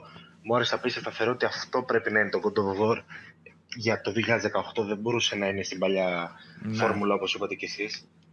Δηλαδή δεν θα είχε νόημα για μένα να παίξω ένα God of War στα πρότυπα του 3. Ναι. Δεν θα δίνε κάτι. Τώρα μ' άρεσε πάρα πολύ το storytelling. Αυτό που λες με τον Μιμήρ που δεν βαριέσαι στιγμή, γιατί βόλτες φέρνεις μέσα στη λίμνη, αν θυμάστε, και απλά ακούς ιστορίες. Ναι, δεν σε νοιάζει. Δεν σε αφήνει να βγω, γιατί κάτι σου δίνει συνέχεια. Ή το Ατρέας, ξέρω εγώ, απορίες. Ναι, το story μου άρεσε πολύ. Μ' αρέσει πως το πάει και εκεί που το πάει. Εμένα δεν μου άρεσε. Δεν έχω να πω κάτι. Εμένα δεν μου άρεσε μόνο και που το έγραψα και στο review, τα boss fights. Δηλαδή, αν εξαιρέσεις το πρώτο boss fight που μου άρεσε πολύ, άντε και ακόμα κανένα, τώρα τα υπόλοιπα στο ενδιάμεσο, ακόμα και το τελικό, δεν μου άρεσαν τα boss fights. Ναι. Τα boss fights δεν. Ναι. Ήτανε ψηλό. Αδύναμα, ναι. Λίγο αδύναμα, αλλά να σου πω την αλήθεια, δεν με ενόχλησε τόσο. Δεν ξέρω, δεν με ένοιαζε να βρω σε αυτό το God of War τα boss fights που θα μου την άκουσε στο μυαλό. Δηλαδή μου έδωσε άλλα πράγματα και δεν με ενόχλησε στη στιγμή. Έχετε δίκιο μένει σε αυτό που λέτε, αλλά απ' την άλλη δεν με ένοιαξε. Και το πρώτο boss fight εννοείται εντυπωσιακό. Με το που ξεκινάει το παιχνίδι μέσα σε μισή ώρα, ξέρω εγώ, σου πετάει αυτό το πράγμα, είναι τρομερό. Ναι, μιλάς για το πρώτο boss fight. Με τον Stranger. Πρώτα στο σπίτι με τον. Ναι, με τον Stranger. Φανταστικό. Εκείνο είναι super hero μάχη. Σαν να παλεύει ο Superman με ξέρω εγώ ποιον άλλον παλεύει, έτσι πως μάχονται εκεί πέρα. Κατεβάζουν βουνά, δέντρα, ξυλώνουν, κάνουν. Τι γίνεται, λέω. Όντως, εκείνο ήταν ένα από τις πιο δυνατές ενάρξεις, έτσι, σε παιχνίδι. Ναι, τρομερό. Και γενικά και σεναριακά μου άρεσε το God. Δηλαδή και αυτή η σύνδεση που είπες ότι κάνει με τις μυθολογίες, νομίζω ότι αυτό είναι το μεγαλύτερο, πώς το πω, επίτευγμα. Γιατί δεν φάνηκε βεβαιασμένο. Οι στιγμές που συνδέουν τα παλιά παιχνίδια με το καινούριο, νομίζω ότι ήρθαν πολύ, πώς το πω, στρωτά, πολύ smooth. Δεν ενόχλησε. Δεν έβαλαν απλά στοιχεία για να πούνε πάρτε και λίγο fan service ή πάρτε και λίγο οι παλιοί κάτι να σας αρέσει. Το πάει νομίζω πολύ ωραία. Νομίζω ότι έχουν πράγματα να δώσουν και να συνδέσουν τις μυθολογίες. Έκανε πάντως αρκετό fan service, για να μην πω για το μεγαλύτερο fan service που είχαν με τα όπλα και αυτά, έτσι. Εκεί πέρα, τώρα εντάξει, δεν ξέρω αν θεωρείται. Δεν ξέρω αν θεωρείται spoilers και τον ένα χρόνο μετά. Αλλά τέλος πάντων. Απλώς ακόμα και αυτό πάλι ένιωσε ότι στο πέρασε πολύ όμορφα. Δηλαδή στην ιστορία κολούσε, στην ιστορία έπρεπε να γίνει. Δεν είναι ότι απλά τα βρήκες κάτω. Τέλος πάντων, ας το αφήσουμε και γιατί δεν. Άστο, ναι. Αλλά εγώ θυμάμαι που ήταν που έλεγα. Ωραία, πούστη μου, έλεγα τι κάνανε τώρα, ρε γάμο. Το λέω, θα τρελαθεί κόσμος. Και το έπαιζα, ξέρεις, εγώ πριν την κυκλοφορία και αυτά. Έλεγα, ωραία, γάμο, το λέω. Θα γίνει χαμός στο ίντερνετ. Λοιπόν, ας πάμε παρακάτω τότε, γιατί ό,τι και να πούμε για τον κόλπο. Εντάξει, ούτως ή άλλως ό,τι έχουμε πει αυτό, ό,τι και να πεις τώρα, έχουν ξαναυποθεί. Να πούμε ότι είναι φτηνό πλέον, 26 ευρώ, πώς το έχεις το PS Store. Τζάμπα. Το έχει πάρει, είναι τζάμπα. Δεν δικαιολογείται να μην το πάρει. Τζάμπα, για να μην ξεκινήσω τώρα για την Nintendo που κάνω τα port 50 ευρώ και τον God of War κάνει 26, έτσι. Ας φτάσω στην Nintendo, στο τιμολογιακό της γενικά, όχι. Έχει και αυτή την άποψή της του στυλ, ας πουλήσω όσο να είναι, αρκεί θα πάρω, ας πούμε, τα κέρδη μου τόσα. Αλλά εντάξει, δεν μου τη πάει λίγο όλο αυτό το πράγμα που κάνει και εντάξει. Λοιπόν, πάμε Απρίλιο, τον τελειώσαμε, δεν έχει κάτι άλλο μέχρι το τέλος που να αξίζει να αναφέρουμε. Πάμε Μάιο, συνεχίζουμε με μούφες. Μάιο προς το τέλος νομίζω αν έχει κάτι. Ναι, έχει Darkest Dungeon, ένα καλούτσικο είναι αυτό, έτσι, indie παιχνίδι. Conan Exiles, Α, έχει το AO International Tennis. Αυτό το είχαμε γράψει, Γιώργο. Όχι. Ευτυχώς όχι. Το άλλο γράψαμε. Αυτό πάλι τι άμα... Το άλλο γράψαμε, αλλά και τα δυο είναι. Το ένα χτύπατ' άλλο είναι και τα δυο. Θα τα σχολιάσουμε όταν φτάσουμε στο άλλο. Απογοήτευση. Ναι, ρε. Και για μένα θα τα πούμε. Μετά, παιχνίδια που δεν ξέρει κανείς. Paladins, αυτό ήταν το free-to-play που βγάλανε. Dragon's Crown Pro, αυτό είναι το remaster που βγάλανε από το PlayStation 3, το Dragon's Crown. Όχι. Τι γίνεται, Hitman Definitive Edition βλέπω. Βλέπω αυτό το Gorogoa. Αυτό είναι ένα πολύ ιδιαίτερο indie. Το έχω κάνει wishlist για να το παίξω. Κι εγώ. Α, δεν το έχεις παίξει, Άλεξ, εσύ, έτσι. Όχι, και εγώ wishlist ή card μόνιμα και είναι εκεί πάντα στις προτιμήσεις. Κάποια στιγμή και αυτό όπως τα προηγούμενα indies. Να το δω γι' αυτό. Όχι, εγώ έχω ακούσει τα καλύτερα. Γι' αυτό δεν ξέρω ότι δεν θα μου απογοητεύσει. Θεωρώ ότι δεν θα μου απογοητεύσει. Αλλά εντάξει, ας πέσει η τιμή του, ρε παιδί μου. Λοιπόν, και πάω τάχει καλές κυκλοφορίες που είναι Detroit Become Human. 25 Μαΐου, ταυτόχρονα με Dark Souls Remastered. 25 Μαΐου είχε βγει. Detroit Become Human. Το έχετε παίξει από εσάς, τους δύο. Εγώ είχα παίξει στον demo μόνο. Εντάξει, δεν είναι και το είδος μου, ρε παιδί. Κάποια στιγμή... πότε εγώ... Τώρα είναι καλή ευκαιρία, ρε παιδί μου. Τώρα το δίνω και 20 ευρώ, πόσο το δίνουν. Τζάμπο το δίνουν σου, τι. Αφού έχουμε 100 παιχνίδια να παίξουμε στην άκρη, κάποια στιγμή και αυτό θα δούμε στο μέλλον. Άλεξ. Εγώ τον Detroit το παίξα τώρα το Σεπτέμβριο. Στα κοντά δηλαδή, εκεί μαζί με το Spider-Man, λίγο πριν, λίγο μετά, δεν θυμάμαι. Μ' άρεσε πάρα πολύ, γενικά μ' αρέσει η Quantum Dream και το Heavy Rain το λάτρεψα. Και το Detroit νομίζω ότι είναι το καλύτερο τους παιχνίδι. Είναι, ναι. Και το έπαιξα μία φορά μόνο. Εντάξει, μετά έπεσαν 50 κυκλοφορίες, okay, όπως είπε και ο Γιώργος, δεν έχουμε τι να πρωτοπαίξουμε. Και περιμένω να το ξαναπαίξω. Αυτό ήθελα να σου πω, ότι γενικά δεν νομίζω ότι είναι παιχνίδι που με μία φορά έχεις δει κάτι. Ναι. Εγώ που είχα γράψει και το review τέλος πάντων για το site και το βίντεο που έκανα στο κανάλι, γενικά την Quantic Dream την παρακολουθώ. Δεν έχω παίξει μονάχα το πρώτο που είχαν βγάλει στο Dreamcast και στο PC, The Nomad Soul λεγότανε. Είχε, θυμάμαι τότε στο PC Master, τότε το αναφέρανε πολύ συχνά. Είχε και ο... Ζούσα εγώ τότε. Κρύβε το παίζω. Κρύβε χρόνια, κρύβε. Τότε θυμάμαι το αναφέρανε συχνά, είχε και guest ο David Bowie έκανε στο παιχνίδι. Φαίνονταν από τότε Dreamcast και PC. Μετά είχαν το Fahrenheit που ήταν multi-platform, το οποίο το έπαιξα πρόσφατα σχετικά πέρσι, πότε το είχα παίξει το Fahrenheit. Έχω στο card τώρα σε αυτές τις continuous sales που είναι 5 ευρώ και είπα να το πάρω γιατί... Καλό τσικο. 5 ευρώ... Όχι. Για 5 ευρώ είναι μια χαρά. Είναι πόρτα το PlayStation 2 βέβαια, αλλά έχει trophies, έχει 1080p ανάλυση ας πούμε και τα γραφικά παλεύονται μια χαρά. Δηλαδή εμένα δεν με χαλάσανε. Παλεύεται μια χαρά και απλά, ρε παιδί μου, εντάξει, δεν ξέρω τι περίμενα. Να σου πω την αλήθεια, πήρα να το παίξω κλασικά, ξέρω εγώ, πάτα εκείνο, πάτα το άλλο, έχει κάτι τέτοιους μηχανισμούς και απλά κάποια στιγμή το σενάριο ξέφυγε, ξέρω εγώ. Εκεί που πήγαινε, ανέβαινε ένα απλό λόφο, ξαφνικά μπροστά ήταν το Everest. Μια τέτοια ανηφόρα. Ναι, με την καλή έννοια, περίεργη έννοια τέλος πάντων. Οκ, έχει ωραίο σενάριο. Ιδιαίτερο σενάριο δηλαδή, θα μπορούσε να ήταν και σε μια ταινία μεν. Αλλά ναι, δεν ξέρω, κάποια στιγμή λίγο δηλαδή δεν είχε τόσο καλή συνοχή, κατάλαβες. Εκεί που πήγαινε κάτι να πει με ένα αριθμό κτλ. Κάπου μετά ανέβασε στροφές απότομα και βιάστηκε να πει, να δείξει πράγματα να κάνει. Παρ' όλα αυτά ήταν καλό, δηλαδή αξίζει για 5 ευρώ να το παίξεις άνετα. Και εννοείται μετά Heavy Rain που ήταν και γάμο τα παιχνίδια. Το Beyond Two Souls, το οποίο και εκείνο μου άρεσε πάρα πολύ. Και το Detroit Become Human, το οποίο το θεωρώ και εγώ πλέον το καλύτερο παιχνίδι της Quantic Dream. 30 εκατομμυριάκια λέει ότι κόστησε, είχαν budget. Και τεχνικός τομέας θεωρώ άψογο το παιχνίδι σε γραφικά, animation, voice acting κτλ. Είχε, θεωρώ επίσης, ένα από τους καλύτερους χαρακτήρες που είδαμε φέτος στα video games και μιλάω για το τέτοιο. Πώς το λένε ρε εσύ. Το Android που έστελνε η Cyberlife. Κατάλαβες ποιον. Χτυπά. Με την επανάσταση. Λες. Οκ, κατάλαβα. Ναι. Κατάλαβες. Είχε το όνομα τώρα. Είχε τρεις, ρε παιδί μου. Την κοπελίτσα, τον άλλον που ήταν μαζί με τον κύριο στην αρχή και το άλλο το ρομπότ που βοηθούσε την αστυνομία που έστειλε η Cyberlife, ξέρω εγώ. Ναι. Είναι η Κάρα ο Μάρκος και αυτός που δεν θυμάμαι το όνομά του. Ναι. Αυτός που δεν θυμάμαι το όνομά του, θεωρώ ότι είχε πρώτον πολύ καλό voice acting και ηθοποιία γενικά. Είχε πάρα πολύ ενδιαφέρον ρόλο. Βέβαια τώρα αυτό έχει να κάνει και λίγο με τις επιλογές που έκανε ο καθένας. Δηλαδή κάποια πράγματα μπορεί κάποιοι να μην τα έχουν δει. Ναι, για το πώς ξεκινάει, πώς εξελίσσει το χαρακτήρας του και τι θέλει να δείξει και τι θέλει να κάνει.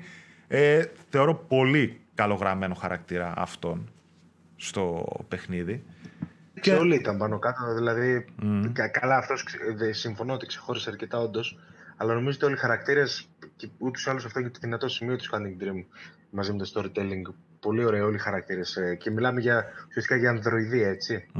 Μα άμα δεν είχαν αυτό δυνατό, εντάξει. Σαν gameplay, ρε παιδί μου, είναι κάπως περιορισμένο λόγω του είδους. Οπότε, εντάξει, πώς να κάνει. Αν δεν έχεις καλή ιστορία, σενάριο, storytelling και χαρακτήρες, τι άλλο να δείξεις, έτσι. Τεχνικός τομέας στο Θεό. Δεν το συζητώ, τα καλύτερα παιχνίδια που έχω δει σε γραφικά στο PS4. Και τι άλλο. Ότι και από τους τυπούς που είχε έτσι κάποια γνωστά ονόματα κτλ. Έχει αρκετό replayability. Το να μπει κάποιος να δει, γιατί μπορείς να χάσεις ολόκληρα chapters από τις επιλογές σου, έτσι. Και το θεωρώ must play στο 20άρικο πλέον, έτσι. Άλλωστε έδειχνε κιόλας όταν τελείωνες το chapter που σου δείχνε τις διακλαδώσεις που πήρες και εσύ, ξέρω, έχεις πάρει μια ευθεία και άνοιγε με 15 διαφορετικούς τρόπους. Ναι. Δηλαδή κάθε επιλογή που έκανες παίζει να άνοιγε άλλα, δεν ξέρω κι εγώ πόσα μονοπάτια. Ναι, με αυτό είναι ότι επειδή πολλοί φοβούνται να δώσουν 20€ για ένα παιχνίδι storytelling που έχει single player μόνο κτλ.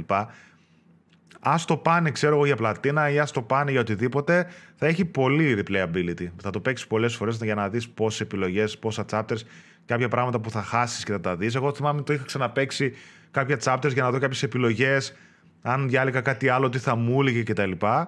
Και με άφησε εμένα το τέλος, με άφησε να θέλω κι άλλο. Δηλαδή ήθελα να έχει και άλλα chapters, και άλλη στο καπάκι, ρε παιδί μου, και άλλο παιχνίδι.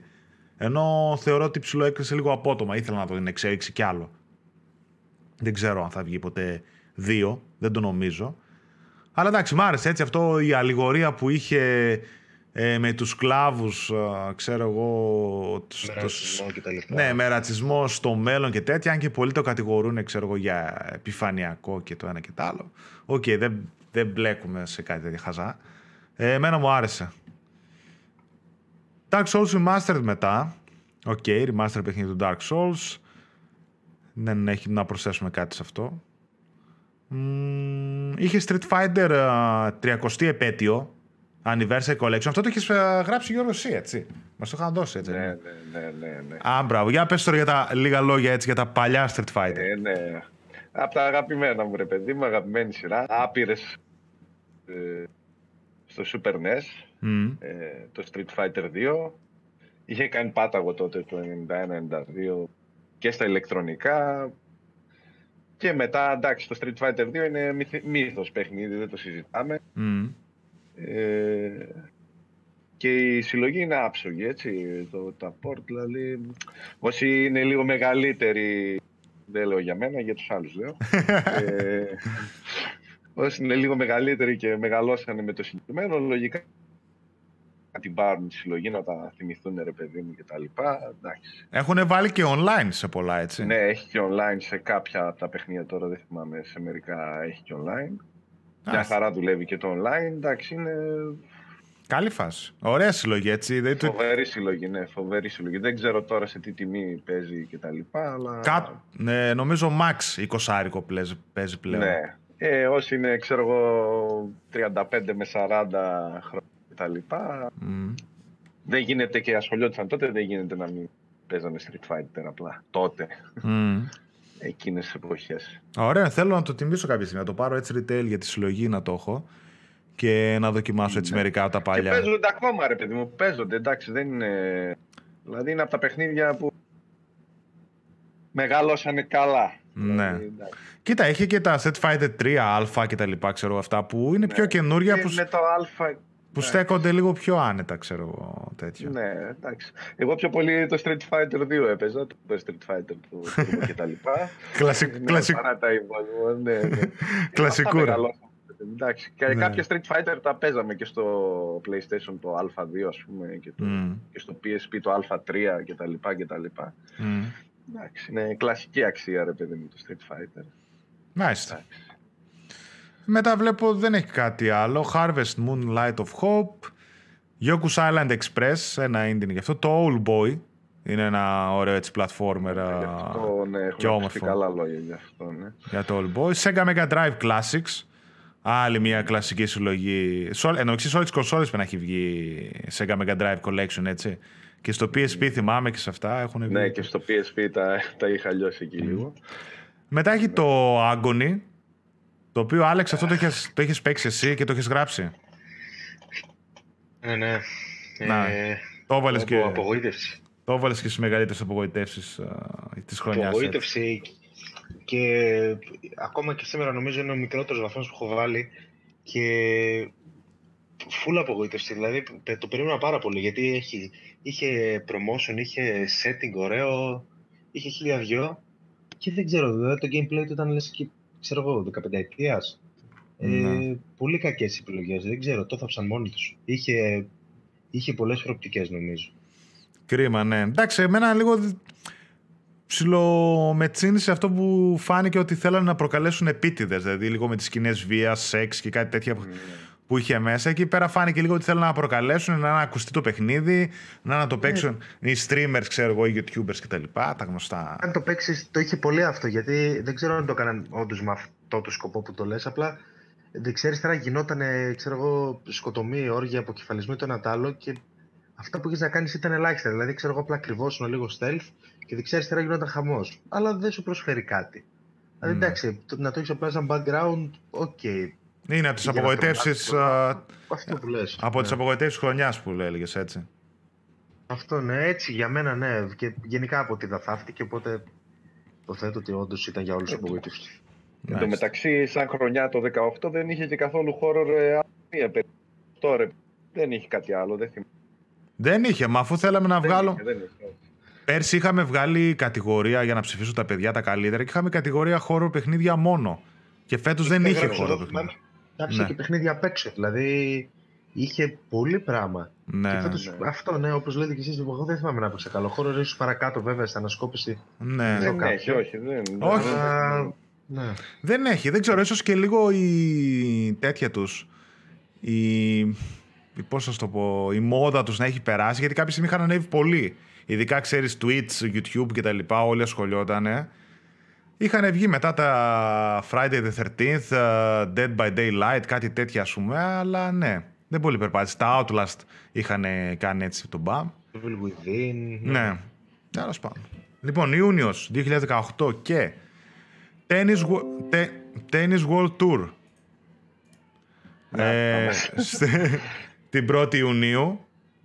Αυτό ήταν επίσης απογοήτευση. Αυτό τουλάχιστον περίμενα ότι θα βγει καλό. Γιώργο, πες εσύ που το έπαιξες.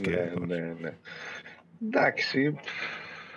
Μέτριο, πολύ μέτριο ρε παιδί μου. Άλλα περιμέναμε. Άλλα μας βγήκανε, ναι. Ήταν και ξέρεις, δηλαδή είναι ανήκουστο μετά από 5 χρόνια να μην υπάρχει ένας καλός τίτλος τέννις στη γενιά. Μα τόσο... Είχαμε τα virtual tennis ας πούμε και τα top spin και τα λοιπά. Ναι, είναι τώρα τόσο... τα έχουν παρατήσει. Είναι τόσο δύσκολο να βγάλω ένα καλό τένις. Δηλαδή αυτό θυμάμαι στο PlayStation 3 που είχε και το, αυτό που λες το Top Spin και το Virtual Tennis, το οποίο ήταν φανταστικά. Το ένα ξέρω εγώ ήταν η μη εξομοιωτής, το άλλο το Virtual Tennis ήταν πιο arcade κτλ. Αλλά θυμάμαι που μου άρεσαν πάρα πολύ και ειδικά το Virtual Tennis που ήταν φοβερό. Και έλεγα ρε φίλε ναι. Εγώ το είχα λιώσει το PSV το... Ένα απλό τένις παιχνίδι, να μπω να παίξω ένα διπλό, ένα online κάτι και να βγαίνουν δύο τα οποία να είναι κάργα απογοητεύσεις.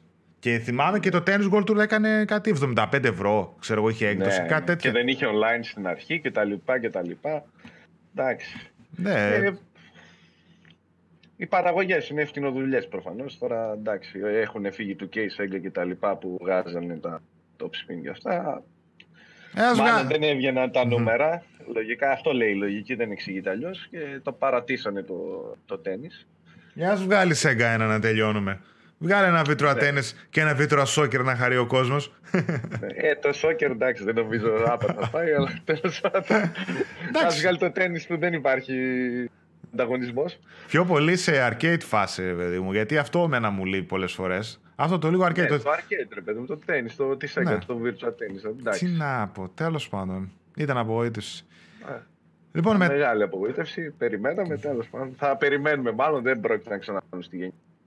Μα ξέρεις τι, δεν είχε στη γενιά γενικά αθλητικά παιχνίδια πολλά και ειδικά παιχνίδια πέρα από το NBA και το ποδόσφαιρο τέλος πάντων, έτσι. Δεν το συζητώ ότι και εκεί πλέον παίζει ένας σε κάθε τομέα. Εντάξει, λογικό είναι ρε παιδί, δεν υπάρχει περιθώριο για κέρδος. Τώρα τι να βγάλεις να παίξεις με το FIFA αντίπαλο και με το 2K ας πούμε το NBA. Όχι, εντάξει, έτσι πως έχουν γίνει τα... Έτσι πως έχουν γίνει τα πράγματα, μόνο τρελός πρέπει να είσαι. Είναι η εποχή PS1, ξέρω, με τα Adidas Power Soccer που βγάζανε κάθε εταιρεία, βγάζει και το ποδοσφαιράκι της. Κάθε εταιρεία το ποδοσφαιράκι της, εδώ και κάθε ποδοσφαιριστής είχε το ποδοσφαιράκι του. David Beckham. Μπράβο, ναι, ο Beckham ο ένας ο άλλος, εντάξει. Δεν γίνονται αυτά πλέον. Απλά ξέρεις τι, δεν βγάζουν και παιχνίδια σε φάση extreme sports ή κάτι άλλο. Παλιά είχαμε με skate. Τώρα βγήκε Tony Hawk Pro Skater 5, ήταν από τις πιο μούφες που έχουν βγει ποτέ. Έβγαινε BMX, έβγαινε downhill, έβγαινε το ένα, έβγαινε το άλλο, τώρα τίποτα. Ένας tip έβγαλε η Ubisoft, το δίνει και τώρα τον Ιανουάριο στο Plus, να μπείτε το δοκιμάσετε. Τέλος πάντων, λοιπόν παρακάτω. 5 Ιουνίου Onras και το Vampire από μεγάλες κυκλοφορίες.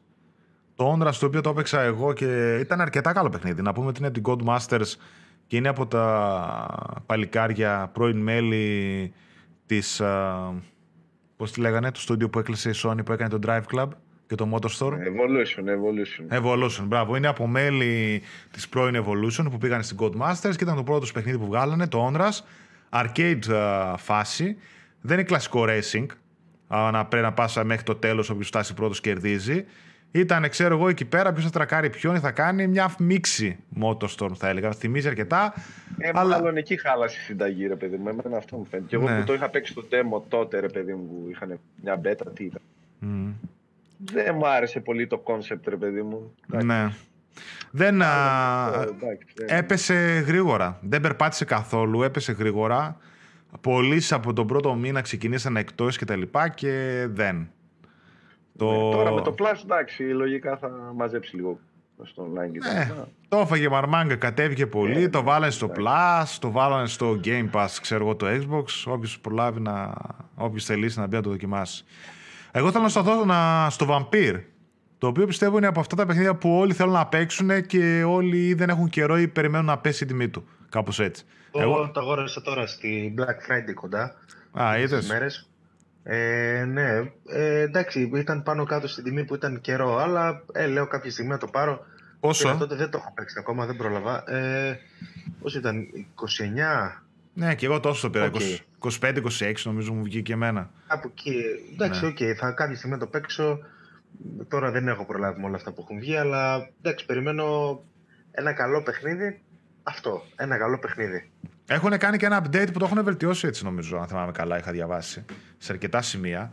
Είναι από την Dontnod, να πούμε, έτσι, που είναι η εταιρεία που έχει δώσει το Life is Strange, Remember Me και το Twin Mirror που έρχεται, που είναι από αυτή την εταιρεία που λες, ρε παιδί μου, ότι αν τη ρίξεις λεφτά, βλέπεις τα παιχνίδια της που βγαίνουν ότι είναι καλά, ότι στερούν, ας πούμε, λίγο σε ένα γυάλισμα, λίγο στο τεχνικό τομέα, λίγο σε κάποιους μηχανισμούς παραπάνω δουλειά και θα γινόταν ένα εξαιρετικό παιχνίδι. Όλα τους τα παιχνίδια είναι πολύ καλά. Και είναι αυτό ότι άμα βρεθεί κάποιος και ρίξει λεφτά πάνω τους, ξέρεις επειδή ότι μπορούν να σου δώσουν ένα παιχνίδι που θα κάνει πωλήσεις και θα είναι, ξέρω εγώ, σε φάση AAA. Και το Life is Strange φάνηκε ότι είναι καλό. Ο τεχνικός τομέας του ήταν κάπως. Όχι ότι με χάλασε ιδιαίτερα, αλλά καταλαβαίνετε τι θέλω να πω. Το Vampire το ίδιο. Το Twin Mirror π.χ. φαίνεται από τα trailers, επειδή μου, ότι ο τομέας του, ο τεχνικός τομέας του, είναι 2-3 σκαλιά πίσω από ό,τι έχουμε συνηθίσει στις μεγάλες παραγωγές. Μπορεί να είναι καλό παιχνίδι σε storytelling το ένα και το άλλο, αλλά ξέρεις, όσοι εκεί φτάνουν, ρε παιδί μου. Ναι, εντάξει. Το πάπλωμά τους που λέμε, τα λεφτά τους ή το ταλέντο τους, ξέρω εγώ, κάπως έτσι. Εντάξει, θεωρώ ότι δεν ξέρω αν το ταβάνι αυτό το βάζουν μόνοι τους ή αν μπαίνει αναγκαστικά. Αλλά εντάξει, ίσως με κάποια, αν κάποιο παιχνίδι κάνει τον BAM, νομίζω ότι έχει πράγματα να δώσει η εταιρεία σαν εταιρεία. Ήδη δίνει δηλαδή. Εγώ πιστεύω. Αυτά μπορεί να εξελιχθεί και σε κάτι μεγαλύτερο. Εγώ πιστεύω ότι σε ένα σημείο ο τεχνικός τομέας δεν προχωράει και τόσο πολύ, γιατί βάζουν ταβάνι και οι ίδιοι. Γιατί από... Γι' αυτό το είπα έτσι, μπορεί, ναι. Από ένα σημείο και μετά μπαίνει σε χωράφια AAA κυκλοφορίας που πάνε να πει ότι πρέπει να βάλεις περισσότερες ώρες εργασίας, άτομα το ένα το άλλο, ανεβαίνει το συνολικό κόστος και μικραίνει το περιθώριο κέρδους. Ενώ τώρα με έναν μέτριο προς καλό τεχνικό τομέα, άμα έχεις ας πούμε πολύ λιγότερα έξοδα, έχεις και μεγαλύτερο περιθώριο κέρδους. Ένα παιχνίδι σαν το Vampire, πόσο θα πουλήσει το ένα το άλλο, ή το Life is Strange που τα πήγε πολύ καλά, ή το Twin Mirror που θα βγάλουνε. Σου λέει, άμα μας πουλήσει εμάς 500.000-1 εκατομμύριο, τα βγάλαμε τα λεφτά μας στο πολλαπλάσιο. Άμα ρίχναμε άλλο ένα χρόνο δουλειά για να το βγάλουμε AAA, μπορεί να πουλούσε 2 εκατομμύρια και να μην τα βγάζουμε τα λεφτά μας. Γιατί πλέον οι παραγωγές ξεφεύγουν από ένα σημείο και μετά, έτσι. Και χωρί και το promotion και το ένα και το άλλο που να ρίξεις. Σωστά, ναι, όπως το λες. Γιατί άμα ξεκινήσουν να πούν ότι εμείς βγάζουμε AAA παιχνίδια, θα μείνουν εκεί. Και αν δεν μπορούν να τα επεξέλθουν σε κάτι τέτοιο, και αν οι πολλοί δεν τους βοηθάνε βέβαια να τα επεξέλθουν, είναι μεγάλο ρίσκο. Μα είναι και αυτό το ότι τώρα το Vampire, το ότι έπεσε στα 30-25 ευρώ, μπορεί ακόμα και τώρα αυτοί να έχουν ένα περιθώριο κέρδους καλό με μια τέτοια μετρίου budget παραγωγή, κατάλαβες. Αν είχαν βγάλει ένα παιχνίδι που κόστησε 10-20-30 εκατομμύρια, τι να βγάλεις στα 25 ευρώ όταν θα πέσει το παιχνίδι. Κατάλαβες. Χωρίς ότι θα θες άλλα πόσα για promotion να το κάνεις. Λογικά δεν το έχουν και αυτό το budget. Δεν το έχουν, εντάξει. Από ό,τι είδα, publisher κάνει ή Focus ή Bandai, ξέρω εγώ. Η οποία. Okay. Τώρα που. Εντάξει. Δεν είναι τόσο. Παρ' όλα αυτά, είναι αυτό που έλεγα και σε ένα άλλο βίντεο που είχα κάνει, ότι πια αν τους ανέθετε κάποιο project της Sony, ας πούμε, και τους έρχνε λίγα χρήματα παραπάνω, πιστεύω ότι θα ήταν καλό χαρτί να τους έβγαζε ένα καλό παιχνίδι, έτσι, πιο AAA, ας το πούμε. Τέλος πάντων, πάμε παρακάτω. Μετά τι άλλο έχει, τίποτα το ιδιαίτερο από ό,τι βλέπω. Unravel 2, πέρασε και δεν ακούμπησε αυτό, το είχαν κάνει τότε available now στην ε3. Ναι. Κρίμα ρε παιδί μου, ναι. Κρίμα, δεν είχε κάτι. Ήταν πολύ ωραίο παιχνίδι, το δεις. Ναι, πέρασε στα... Ναι, έχει και co-op και τα λοιπά, απλά πέρασε άφαντο, δεν το ακούγεται. Λογικά δεν είναι χειρότερο, έτσι, δεν νομίζω ότι θα είναι κακό αν το παίξω, αλλά... Όχι. Αλλά εντάξει, πέρασε όντως λίγο. Έχει βγει πάντως και retail, συλλογή, με το Unravel 1 και 2, έτσι, καλή η συλλογή αυτή. Μετά Jurassic World Evolution, αυτό τότε που έχει φαγωθεί ο Μιχάλης πότε και πότε, θα βγει. Πούντο, άσπαστο, δεν λέμε τίποτα. Ας ήταν εδώ πέρα. Ας πρόσεχε. Ας πρόσεχε, δεν ήταν εδώ. Να μας τα ξαναέλεγε. Παρεπιπτόντως τώρα έπεσε η τιμή του αυτό, έτσι, άργησε να πέσει. Και άλλα παιχνίδια... Νομίζω στις προσφορές. Και τώρα έχει πέσει τα 20 κάτι ευρώ, φαντάζομαι. Μέχρι τώρα δεν είχε πέσει κάτω από 40-45. Και το Tomb Raider έχει πέσει κάτω από 30 μετά από ένα μήνα. Του Brighter συνέχισε. Λοιπόν, Super Bomberman R. Ναι, δεν βλέπω κάτι άλλο. Προχωράω.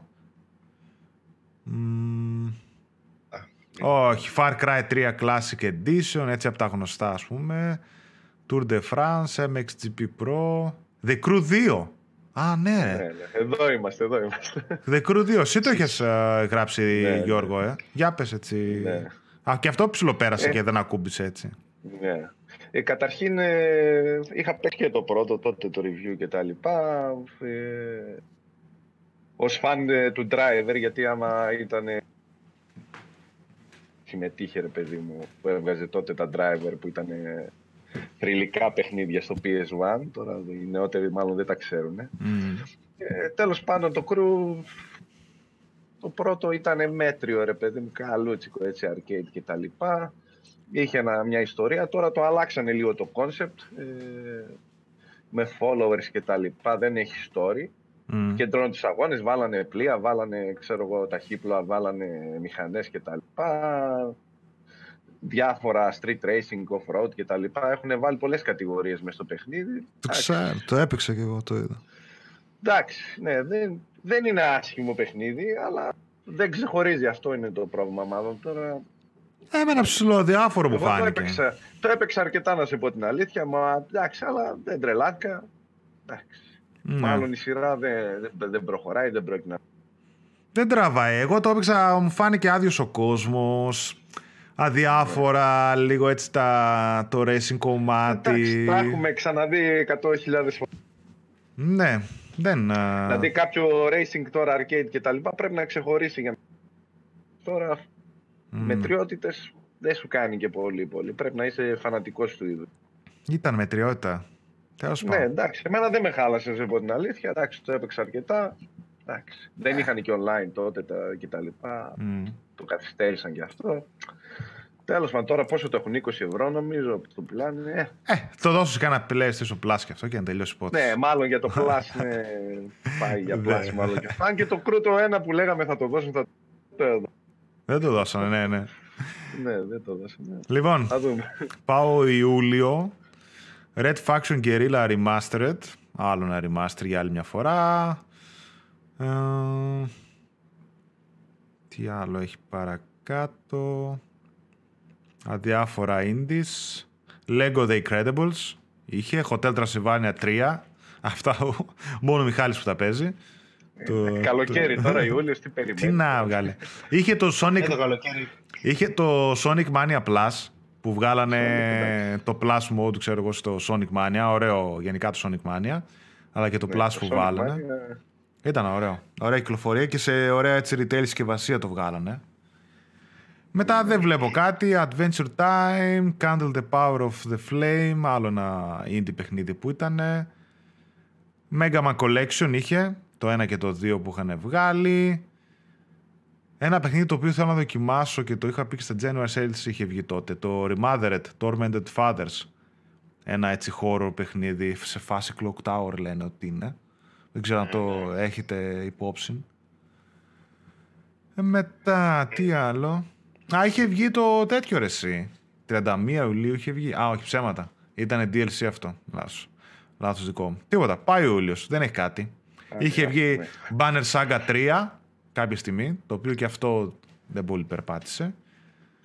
Και Banner Saga Trilogy. Πάμε Αύγουστο. Είχε κανένα δυο indies στην αρχή, Dead Cells και Flipping Death. Και αυτά και τα... Το Dead Cells πολύ ακούγεται, θέλω κάποια στιγμή. Ναι. Το Dead Cells πολύ ακούστηκε και τότε το κάνανε πολύ promotion. Ήταν και Αύγουστος, ξέρεις, δεν ασχολιόταν κανένας με τίποτα. Και έδα ότι το κάνανε πολύ καλό promotion έξω. Είχε και μια φάση τέλος πάντων, εκεί με το Edgen είχε παιχτεί μια φάση, είχε γράψει ένας review που ήταν κλεμμένο από ένα μικρό κανάλι, κάτι τέτοια είχαν ιστορίες και είχε ακουστεί το παιχνίδι. Εγώ θα σταθώ και λίγο και στο άλλο, στο Flipping Death, το οποίο και αυτό δεν ακούστηκε καθόλου. Αυτό είναι φάση adventure πάλι. Πολύ ιδιαίτερο concept. Αλλά δεν το έχω δοκιμάσει ακόμα. Το έχω και αυτό wishlist.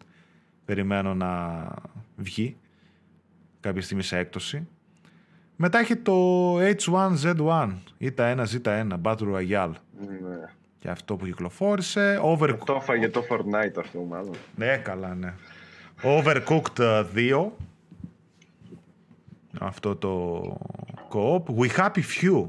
Αυτό ρε παιδιά. Τόσο καιρό το είχαν early access τόσο στο Steam και στο Xbox. Δεν ξέρω γιατί ψηλό τόσο κακό, τόσο αποτυχημένο βγήκε. Και αυτό τόσο καιρό το περιμένανε. Να σου πω τι είχα ακούσει. Και είναι και από την τέτοια έτσι. Πώς τη λένε, το στούντιο που αγόρασε η Microsoft τώρα. Ιντιάν ήταν. Ναι, Conception, πώς λέγεται, δεν θυμάμαι. Τέλος πάντων, πες, Άλεξ. Να σου πω τι είχα ακούσει εγώ για αυτό, βέβαια, δεν το έχω... Compulsion Games, λέγε. Games, δεν το είχα σιγουρέψει αυτό που σου λέω, αλλά είχα διαβάσει κάτι ότι το παιχνίδι ήταν μέχρι ενός σημείου, είχε ένα ταβάνι που ξαφνικά η εταιρεία αποφάσισε τελευταία στιγμή να τα ανεβάσει και να πάει να το κάνει AAA και ότι εκεί χάθηκε λίγο η μπάλα. Μα κόστιζε 60 και 70 ευρώ αυτό το παιχνίδι, που δεν πρέπει να τα αγόραζε κανένας τόσο λεφτά. Ναι, ακριβώς. Ενώ στην αρχή δεν ήταν έτσι. Δηλαδή ήξεραν και αυτοί τι παιχνίδι πάνε να βγάλουν. Κάτι στο τέλος έγινε, δεν θυμάμαι τώρα, ήταν απόφαση εταιρείας, σου πίεσε κάποιος και το μεγάλωσαν σε scale και μέσω του gameplay. Δηλαδή το έκαναν λίγο open world, κάτι τέτοιο. Και το πούλησαν ως AAA. Τι να πω. Δεν νομίζω ότι κάπου εκεί χάθηκε η μπάλα. Χάθηκε η μπάλα και γενικά και στα reviews, ας πούμε, δεν τα πήγε και σούπερ καλά τόσο. Η τιμή του ήταν απαγορευτική για μένα. Στα pre-orders και digital και αυτά που το είχε, δεν μπορώ να καταλάβω γιατί τόσο. Και πλέον... Μα ναι, γι' αυτό δεν μιλάμε για ένα AAA για να ήταν στα χρήματα που ήταν. Αυτό ακριβώς. Και πολλοί έλεγαν εντάξει για επόμενο Bison και ιστορίες, γιατί φαινόταν λίγο το εικαστικό, λίγο... η παράνοια έτσι του παιχνιδιού και καλά, αλλά όχι. Όχι, δεν ξέρω γιατί έτσι. Και εγώ περίμενα κάτι άλλο, να σου πω την αλήθεια, και τελικά ένα άλλο παιχνίδι παραδώσανε αυτοί. Να δούμε τι θα κάνουν τώρα για τη Microsoft που θα βγάζουν αποκλειστικά, η Compulsion. Μετά XCOM 2 Collection, Madden 19, Guns Gore Cannoli 2. Το θυμάσαι αυτό, Γιώργο? Το ένα τότε έτσι. Το θυμάμαι, ναι. Αγόρασα το 2, εντάξει, το παίξα. Πολύ ωραίο παιχνιδάκι. Ωραίο ήταν και αυτό. Και το 1 και το 2, θυμάμαι το 1 τότε πριν από κάποια χρόνια στις αρχές του site, ξέρω εγώ, μας το είχαν δώσει και αυτά. Τι άλλο είχε μετά? Είχε The Walking Dead, The Telltale Final Season. Είχα βγει το πρώτο επεισόδιο. Death's Gambit. Αυτό ήταν ένα indie το οποίο και αυτό δεν το ακούμπησα καθόλου. Δεν ξέρω, Άλεξ, το ασχολήθηκες εσύ? Όχι, μόνο ακουστά το έχω, δεν έχω δώσει βάση. Guacamole 2, άλλο, αυτό είναι πολύ ωραίο παιχνίδι. Και το πρώτο μου είχε αρέσει πολύ και το 2 είναι πολύ ωραίο, με το σύμπαν έτσι που έχουν φτιάξει, Drink Box Interactive, αν θυμάμαι καλά. Ναι. Η Drink Box, ναι, φοβερά παιχνίδια. Το 2 βγήκε για το PS Vita ή μόνο για το PS4 ήταν? Όχι, δεν βγήκε δυστυχώς, γιατί τα έπηγε στο PS Vita γάντι. Εγώ εκεί... Το πρώτο ήταν κουτί και γαμό για το PSV, τα θυμάμαι. Ναι, το είχαν δώσει στο Plus, ναι, από εκεί. Το 2 βελτιωμένο, ξέρεις, τώρα πάνω κάτω στο ίδιο μοτίβο, πολύ ωραίο. Είναι λίγο απαιτητικό το platform και τα λοιπά και θέλει συγχρονισμό και... Αλλά είναι... Δηλαδή όσους τους αρέσει έτσι το Metroidvania, τα δυσδιάστατα και τα λοιπά, είναι πολύ καλή επιλογή. Και είχε... έχει καμιά προσφορά και τα λοιπά. Και έχει και πολύ καλές βαθμολογίες. Ναι, και εγώ 8,5 το έβαλα, είναι πολύ καλό παιχνίδι. Εδώ πέρα και άλλα, βλέπω έτσι εδώ κάτι 9, κάτι τέτοια, ξέρω εγώ. Αξίζει. Από το πρώτο ακόμα το θυμάμαι ήταν πολύ καλό. Έτσι αυτό το Metroidvania του πήγαινε και το σύμπαν που έχουν φτιάξει έτσι το ιδιαίτερο, ας πούμε, στο Μεξικό και τα λοιπά, είναι ωραίο. Εντάξει, δεν πήρε πολλά ρίσκα εντάξει, σου λέει θα βγάλω ένα-δύο. Ναι. Να μαζέψω ακόμα. Ξέρεις, επειδή δεν το βγάλαν σε PS3 και τα λοιπά και PSV τώρα είναι βελτιωμένα τα πράγματα. Τεχνικός τομέας και τα είχε τα καλά του που δεν το βγάλαν στο PSV. Δυστυχώς. Μετά 21 Αυγούστου Shenmue 1 και 2 Collection, αυτό που είναι τα remaster, τα παιχνίδια. Αυτά το είχε παίξει ο Άλεξ. Έτσι δεν είναι, Άλεξ? Ναι, μου άρεσαν πάρα πολύ. Και εντάξει, δεν είναι σε καμία περίπτωση παιχνίδια για 2018. Φαίνεται ότι είναι παλιά. Κάνει μπαμ, δεν ξέρω αν τα είχατε παίξει εσείς. Εγώ το είχα παίξει όταν είχαν βγει. Στο Dreamcast το είχα παίξει, ναι. Το Dreamcast τότε καταρχήν ήταν από τα exclusive τότε που το διαφήμισε πάρα πολύ η Sega εκείνα τα χρόνια. Και ήταν και από τους λόγους που πάτωσε η εταιρεία, γιατί δεν τους βγαίναν, δώσανε πολλά λεφτά. Πάρα πολλά λεφτά. Και εγώ πολλά λεφτά. Και ξέρεις, δεν τους βγαίναν ύστερα, γι' αυτό είχε και την κατάληξη αυτή το Dreamcast. Είχανε, αν θυμάμαι, το 1 και το 2 και τα λοιπά, μιλάμε για εκατομμύρια, εκατοντάδες, σε φάση πάνω από 100 εκατομμύρια το 1. Κάτι 100 εκατομμύρια το 1, και τα λοιπά. Κάτι 200 νομίζω για το 2 είχαν φτάσει. Σε φάση λεφτά που κοστίζει πλέον, ας πούμε, το Destiny που έρχνει η Activision, ξέρω, κάτι τέτοια ποσά. Και τους πήρε από κάτω η μπάλα, εννοείται. Κάτι τέτοιες αποφάσεις έπαιρνε η Sega τότε. Γιόλο. Ναι. Και είχε φτάσει μετά το Dreamcast, το πουλούσαν 100 ευρώ. 99 δολάρια, ξέρω εγώ, το δίνανε 99 ευρώ τότε. Εγώ θυμάμαι ότι είχα πάρει 120. Θυμάμαι, σε μια νύχτα παράτησε το hardware και έβγαζε στο πλαίσιο παιχνίδια ύστερα, κάτι crazy taxi και τα λοιπά, σε χρόνο τετέ. Καλά. Και στο Xbox μετά είχε πάει, είχε κάνει με τη Microsoft. Ναι, και στο Xbox. Και το Shenmue το είχαν βγάλει στο Xbox. Ναι, θυμάμαι κάποια στιγμή το είχα πάρει το Dreamcast. Το είχα δώσει, είχα πάρει 120 ευρώ την κονσόλα μαζί με πόσα παιχνίδια και αυτά. Καλά, εννοείται σπάσιμο και τέτοια για την πλάκα. Έβαζε ένα δισκάκι μέσα, έκανε boot το δισκάκι και μετά έβαζε αντιγραφή παιχνίδια. Χρυσές εποχές τότε, εντάξει. Αέρα. Ξέρω εγώ δίπλα αυτός ο πύργος με τα DVD, ROM, ξέρω εγώ. Ναι, τα DVD είχαν φτάσει. Και είχαν βγάλει και ένα ιδιαίτερο φορμάτ. Είχε ένα δικό του, ένα GD-ROM, κάπως έτσι πώς το λέγανε. Ένα ιδιαίτερο φορμάτ. Και καλά για να αποφύγουν την πειρατεία και τι. Δεν κάνω. Μια την αποφύγανε πολύ. Τέλος πάντων, είναι ιδιαίτερα παιχνίδια, παιδί, με αυτό που έλεγε και ο Άλεξ, ότι οκ, ίσως να δυσκολέψουν πολλούς γιατί είναι παλαιομοδίτικα full. Οκ. Αλλά. Να δούμε το καινούριο τι θα γίνει, ρε παιδί. Ναι, το καλά. Το καινούριο εγώ δεν δίνω και. Εντάξει, δεν θεωρώ ότι θα πουλήσει τρελά και θα κάνει. Όχι, δεν πρόκειται. Όχι, συγκεκριμένο κοινό έχουν τα σένιμα. Απλά εντάξει, επειδή τα άφησα λίγο τα παιχνίδια πριν να παίξω. Απλά το κοινό τους, από ό,τι κατάλαβα, είναι αρκετά φανατικό και νομίζω πως πλέον ψιλοανήγω κι εγώ σε αυτήν την κατηγορία. Γιατί τώρα παιχνίδια του 1999 να τα παίξω το 2018 και να μου αρέσουν τόσο. Δεν το περίμενα. Εντάξει, πολύ ιδιαίτερα, πολύ. Πάλι και αυτά θέλουν υπομονή γιατί περνάει real time η ώρα κτλ. Και δεν έχεις κάτι να κάνεις στον χρόνο σου, με τρελαθούμε τώρα εκεί μέσα. Αλλά εμένα μου άρεσε πολύ, έχει ωραίο story και μου άρεσε και αυτή η τζαπανίλα λίγο. Αυτό γενικά το ανατολικό στοιχείο πολύ. Αυτό ξέρω, δεν ξέρω εγώ, τρία θα το τιμήσω. Αυτό ξέρεις τι. Δώσ' του το review από τώρα, δώσ' του να το έχει. Αφού ανέλαβε τα παλιά θα αναλάβει και το καινούριο. Εγώ αυτό που θέλω πριν πάμε παρακάτω είναι ότι είχα δει ένα βιντεάκι του Digital Foundry που έδειχνε ότι η Sega πήγαινε στην αρχή να κάνει remake το 1 και το 2 και έδειχνε βιντεάκι, ξέρω εγώ, με τα καινούργια γραφικά. Αλλά προφανώς δεν τους βγαίναν τα κουκιά γιατί σου λέει: άμα ρίξω πόσα λεφτά να τα κάνω remake το ένα τ' άλλο, πόσο θα πουλήσουν. Και αυτό τώρα κάνει. Από ό,τι φαίνεται έμαθαν τελικά. Το πήραν το μάθημά τους, εντάξει. 15 λίρες έτσι το πουλάνε έξω. 20 ευρώ, ας πούμε, έχει φτάσει πλέον η συλλογή. Δεν είναι ότι κοστίζει. Εξ αρχής δεν βγήκε καλά ούτε το full price, αλλά και εξ αρχής ψιλοφθηνό βγήκε. Και εντάξει, δικαίως κιόλας. Ποιος θα παίρνει τώρα σεν μου ένα και δύο παιχνίδια 20 ετίας. Ναι. Αλλά παιδιά, για μένα άξιζε πάρα πολύ. Τέλος πάντων. Λοιπόν, πάμε παρακάτω. F1 2018 μετά έχει, 24 Αυγούστου. Ενδιάμεσα κυκλοφορίες που δεν τις ακούμπησε κανείς. Είχε το Strange Brigade 28 Αυγούστου. Αυτό πρέπει να πήγε αέρα άπατο.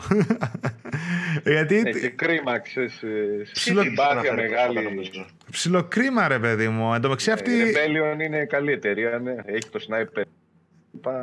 Το περίμενα αυτό, να σου είπα την αλήθεια. Έτσι πως το βλέπα και στα τρέιλερ και τα λοιπά. Φαινόταν ωραίο κόνσεπτ. Εντάξει, δεν έχει άσχημες κριτικές, αλλά. Ναι. Δεν είχε άσχημη κριτική και εμείς το βάλουμε καλό. Τετραπλό co-op, Rebellion από πίσω που βγάζει, Sniper Elite, τι άλλα έχει. Καλό στούντιο, αν και πάνω κάτω ψιλοκινείται σε ίδια πράγματα. Ναι, third person, ξέρω εγώ, το shooting και τα λοιπά, εντάξει. Απλά είναι κρίμα γιατί το Strange Brigade θα μπορούσε να ξεχωρίσει λίγο στο είδος του. Τώρα είδα, έπεσε η τιμή του γρήγορα, το βάλανε άρον-άρον και στο Game Pass.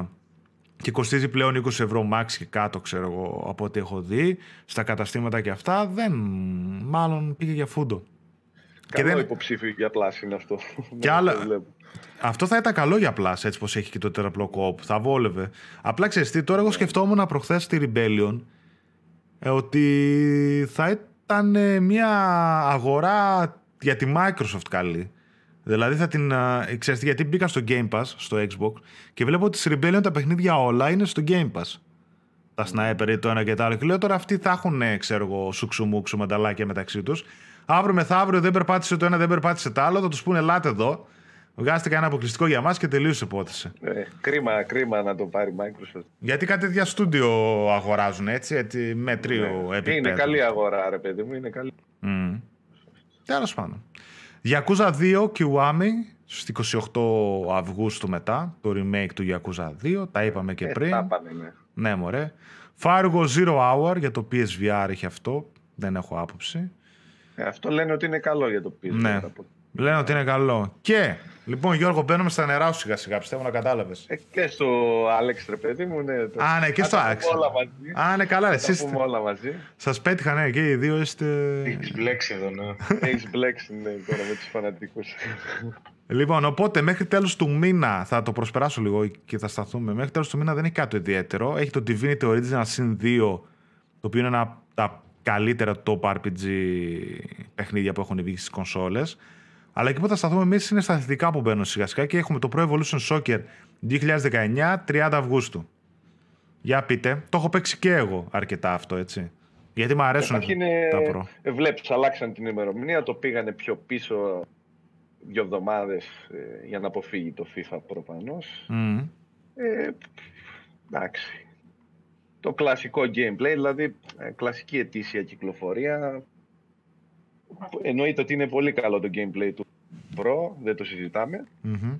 Αλλά ξέρεις, έχει τα άλλα τα προβλήματα με τις άντες και τα λοιπά. Έχασε και το Champions League και το πλέον. Καλά, αυτό με το Champions League ήταν... Ναι, οι πωλήσεις, ξέρεις, κάθε χρόνο, δηλαδή όσο πάει και χειρότερα. Ξέρεις, εμείς μεγαλώσαμε με το Pro, δεν χρειάζεται να το παίξει. Αλλά... Γιατί... Δεν ξέρω τι μπορεί να γίνει δηλαδή, με το franchise και τα λοιπά. Είναι αυτό που λέγαμε και άλλη φορά στο chat, ότι που λέω εγώ, ας το κάνω free to play, να τελειώνει η υπόθεση. Ναι, δεν ξέρω ρε παιδί μου. Τώρα εντάξει, προφανώς δεν επενδύουν πλέον και εντάξει, αφού είναι... Δηλαδή ό,τι να γίνει θα γίνει στην επόμενη γενιά. Εκεί τώρα εντάξει θα τα βγάλουν κάνα 2 χρόνια ακόμα στο PS4. Δεν ξέρω πώς θα τα απεξέλθουν, γιατί και οι έξες θα ρίξαν να κάνουν λεφτά στην επόμενη γενιά. Καλά. Δεν ξέρω. Ναι. Δεν ξέρω. Άλεξ, εσύ το πρώτο έπαιξες? Εγώ με το Pro γενικά ασχολούμαι με το demo συνήθως. Δηλαδή απλά παίζω το demo να δω τη φάση, γιατί ξέρω ότι εν τέλει δεν θα το αγοράσω λογικά. Αν και το gameplay είναι καλό τα τελευταία χρόνια, μου αρέσει. Αν και συνεχίζω να πιστεύω ότι δεν μου ταιριάζει, ίσως λόγω συνήθειας προφανώς. Αλλά δεν, αυτό το με την απώλεια των αδειών, με τις ομάδες που δεν έχουν ονόματα κτλ. Εμένα με ξενίζει αρκετά ούτως ή άλλως από μόνο του.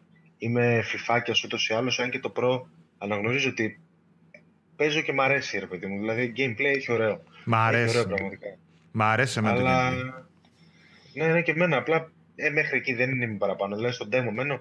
Ίσως κάποια στιγμή πέφτει και στα χέρια μου και το παίζω λίγο, αλλά να το αγοράσω, όχι. Είμαι του FIFA. Εγώ το σκέφτηκα κάποια στιγμή στα κοντά τότε που ήταν. Το είχαν πέσει 20€, 25.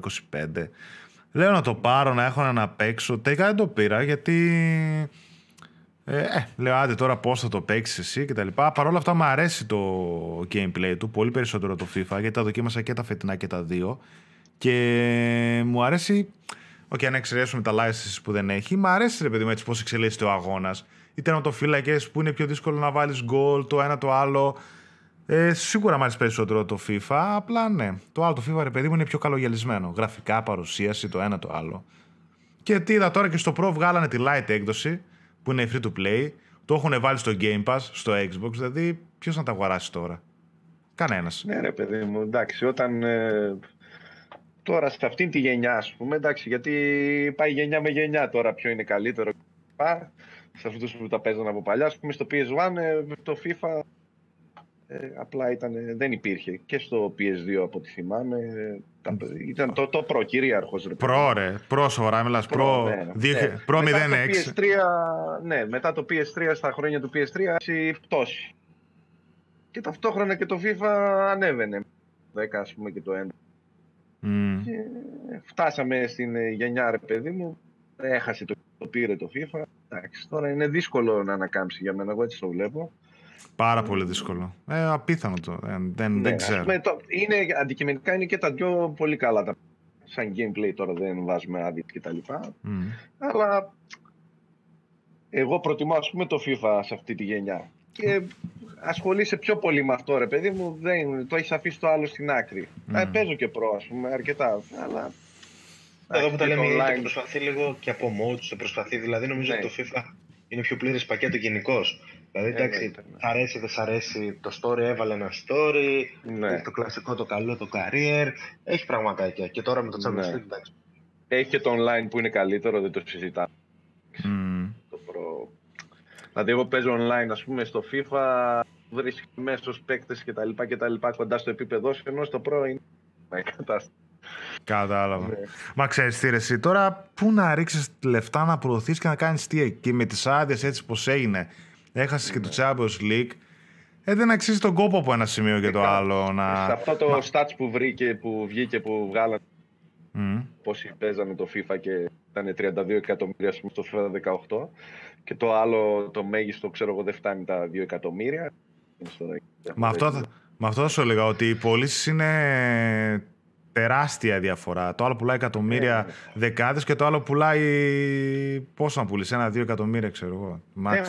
Σύνολος όλα τα τέτοια να φτάσει το 1. Ναι, τέλος πάντων. Φτάνει 10-12 εκατομμύρια εντάξει. Πάμε παρακάτω, γιατί θα τα πούμε και στο FIFA πάνω κάτω τα ίδια. Μπαίνουμε Σεπτέμβριο. Άιντε, πάμε στο τρίμηνο φωτιά. Dragon Quest 11, Echoes of an Elusive. Αυτό δεν το ακούμπησα καν, το είχε γράψει ο Αρίστος. Δεν έχω άποψη. Αν και λένε ότι είναι από τα καλά Dragon Quest παιχνίδια. Ναι. Άποψη δεν έχετε να φανταστώ κι εσείς. Όχι, RPG τώρα, θα προσπερνάμε. Destiny 2 Forsaken είχε βγει το expansion για το Destiny 2. Zone of Enders The Second Runner ήταν το remaster του Zone of Enders 2, το οποίο θέλω και αυτό να το παίξω. Ήταν ωραίο έτσι για το PlayStation 2. Τότε θυμάσαι, το είχαν, Γιώργος εσύ να το θυμάσαι, είχαν βγάλει το Zone of Enders 2 και είχαν μέσα demo του Metal Gear Solid 2. Ναι. Εκείνα τα χρόνια, τα αρχές του PlayStation 2. Τα αρχαία. Τα αγοράζαν όλοι για να παίξουν το demo του Metal Gear Solid 2. Final Fantasy 15 Pocket Edition, NBA Live 19. Καλά, το NBA Live 19. Τα NBA Live δεν ξέρω για κάποιο λόγο. Ναι. Είναι αντίστοιχη περίπτωση με το Pro, ρε παιδί μου. Σε ακόμα χειρότερο. Δηλαδή, εμείς πάλι θα πω και για το NBA Live, με αυτό ξεκινήσαμε. Το Super NES να φανταστείς τώρα. Τώρα λέμε, το NBA Live 95 που ήταν το πρώτο. Μην λέμε πολλά. Ναι. Μέχρι κάποιο σημείο, ας πούμε στη γενιά του PlayStation 2 πουλούσε. Δηλαδή, τότε ας πούμε, που δοκίμαζα και το 2K πρώτες φορές, προτιμούσα να σου πω το NBA Live. Εγώ με το Live ξεκίνησα. Ναι, στα χρόνια του PlayStation 3. Μέχρι περίπου 2009-2010 νομίζω μόνο με Live έπαιζα. Ναι, μετά ήταν χαόδηση η διαφορά. Εντάξει, τώρα την άλλη. Ναι, τώρα το έχουν στρώσει, το ψιλοστρώσανε λίγο 2 χρόνια που παίζω λίγο το demo, αλλά πάλι τώρα να δώσεις λεφτά και να μην πάρεις το άλλο για να πάρεις αυτό.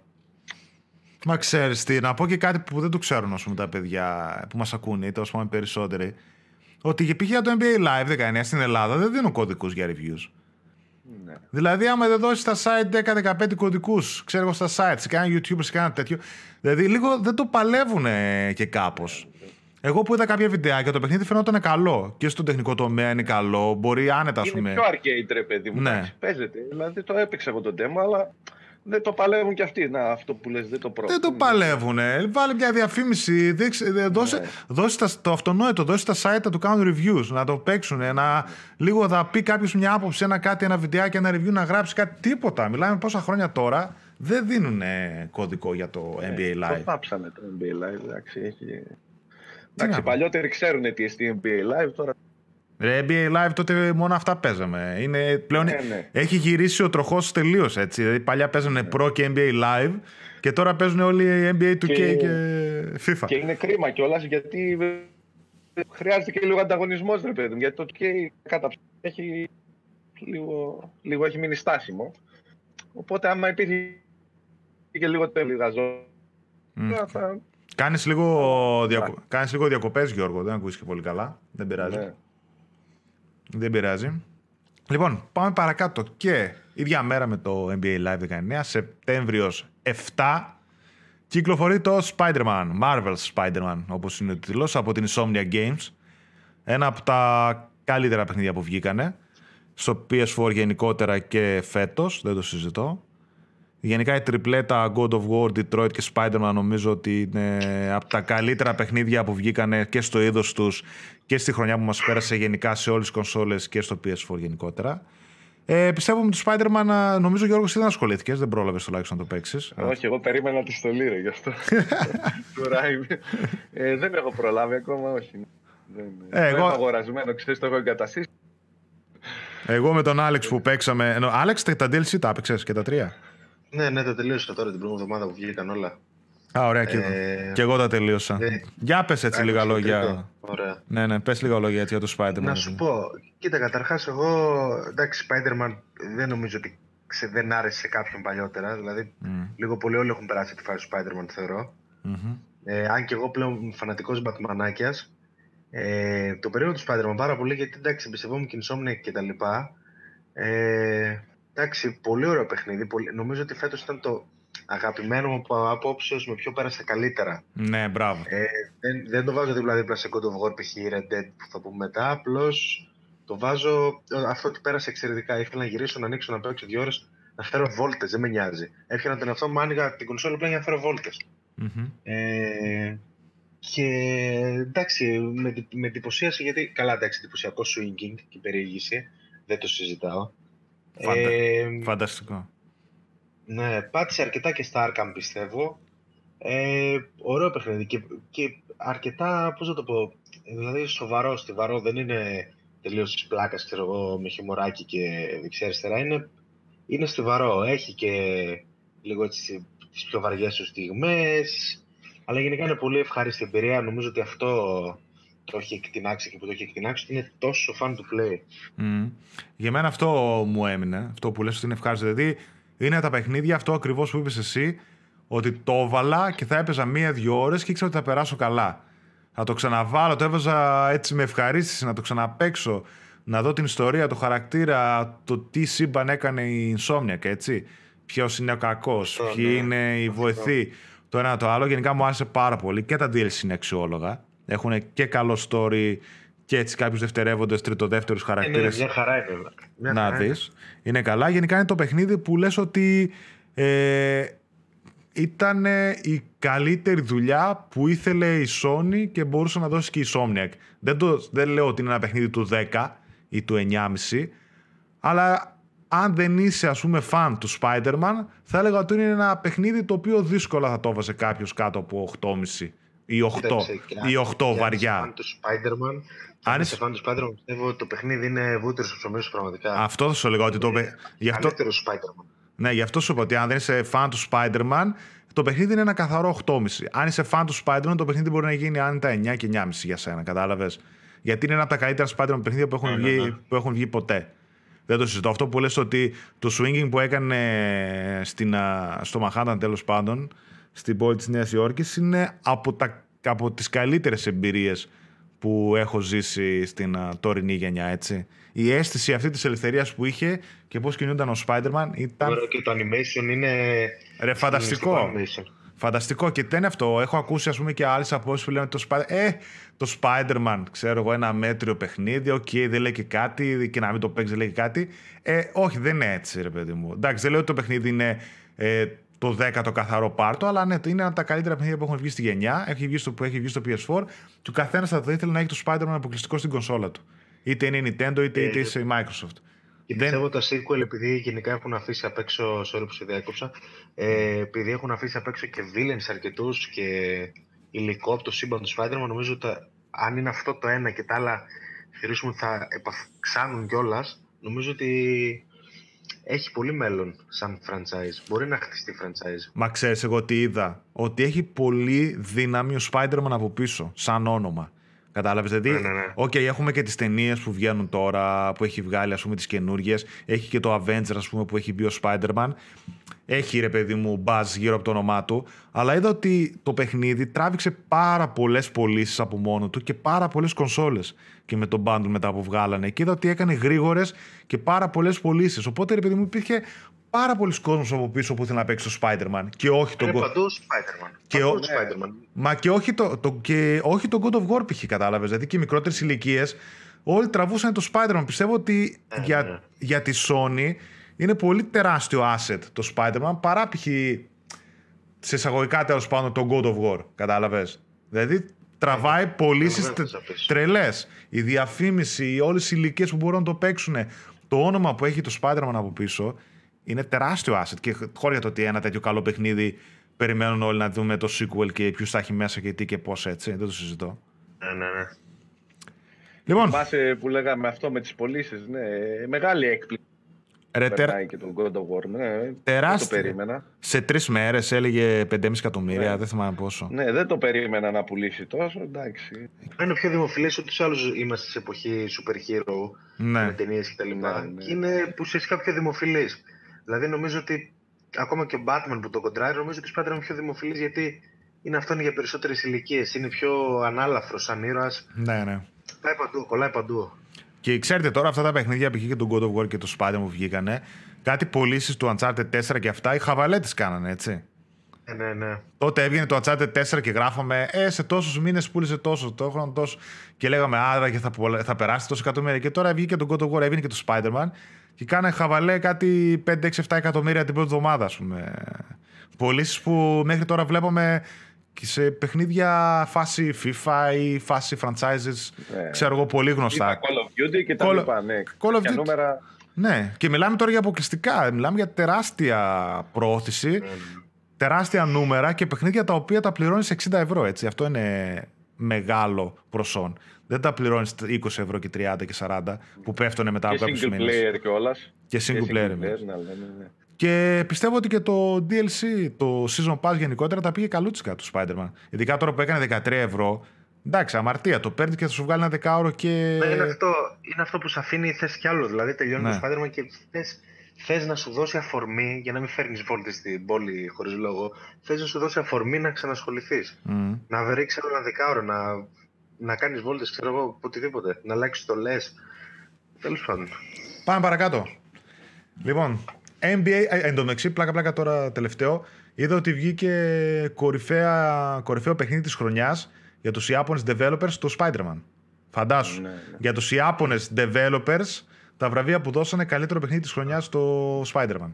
Αξίζει και αυτό λίγη αναγνώριση, γιατί εντάξει, βγήκε σε μια χρονιά με άλλα 2-3 κτίνη. Ναι, ναι. Και κάπως είναι από κάτω τους, θέλοντας και μη, ρε παιδί μου, δυστυχώς ή ευτυχώς, αλλά ναι, ναι. Αξίζει λίγη αναγνώριση. Αξίζει αναγνώριση. Αρκετή, όχι λίγη. Λοιπόν, πάμε παρακάτω, προσπερνάω κάτι αδιάφορα. NBA 2K19, 11 Σεπτεμβρίου. Πες, Γιώργο, έτσι, εντάχει. Ναι. Το 2K, καταρχήν είναι το κορυφαίος εξομοιωτής μπασκετικός, δεν το συζητάμε. Αλλά η σειρά έχει, ναι, είναι λίγο στάσιμη.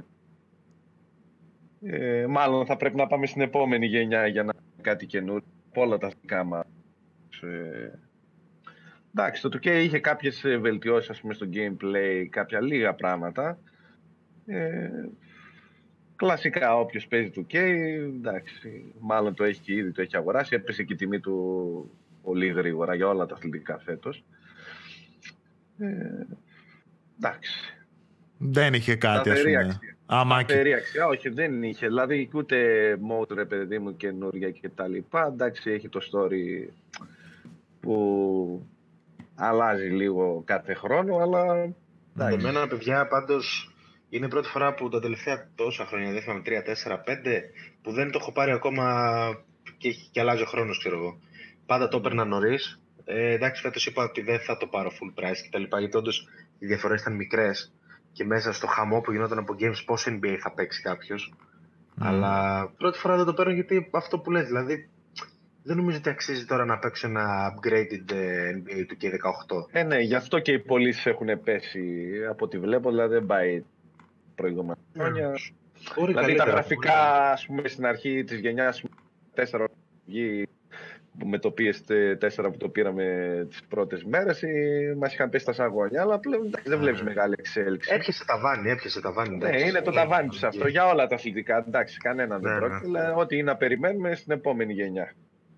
Και στο 2K. Εντάξει, τώρα παίζει και μόνο του μπάλα, κατάλαβες τώρα. Εντάξει. Χαβαλέ. Κάθεται εκεί πέρα και κοιτά. Ναι, κάνει χαβαλέ, παίρνει τα εκατομμύρια.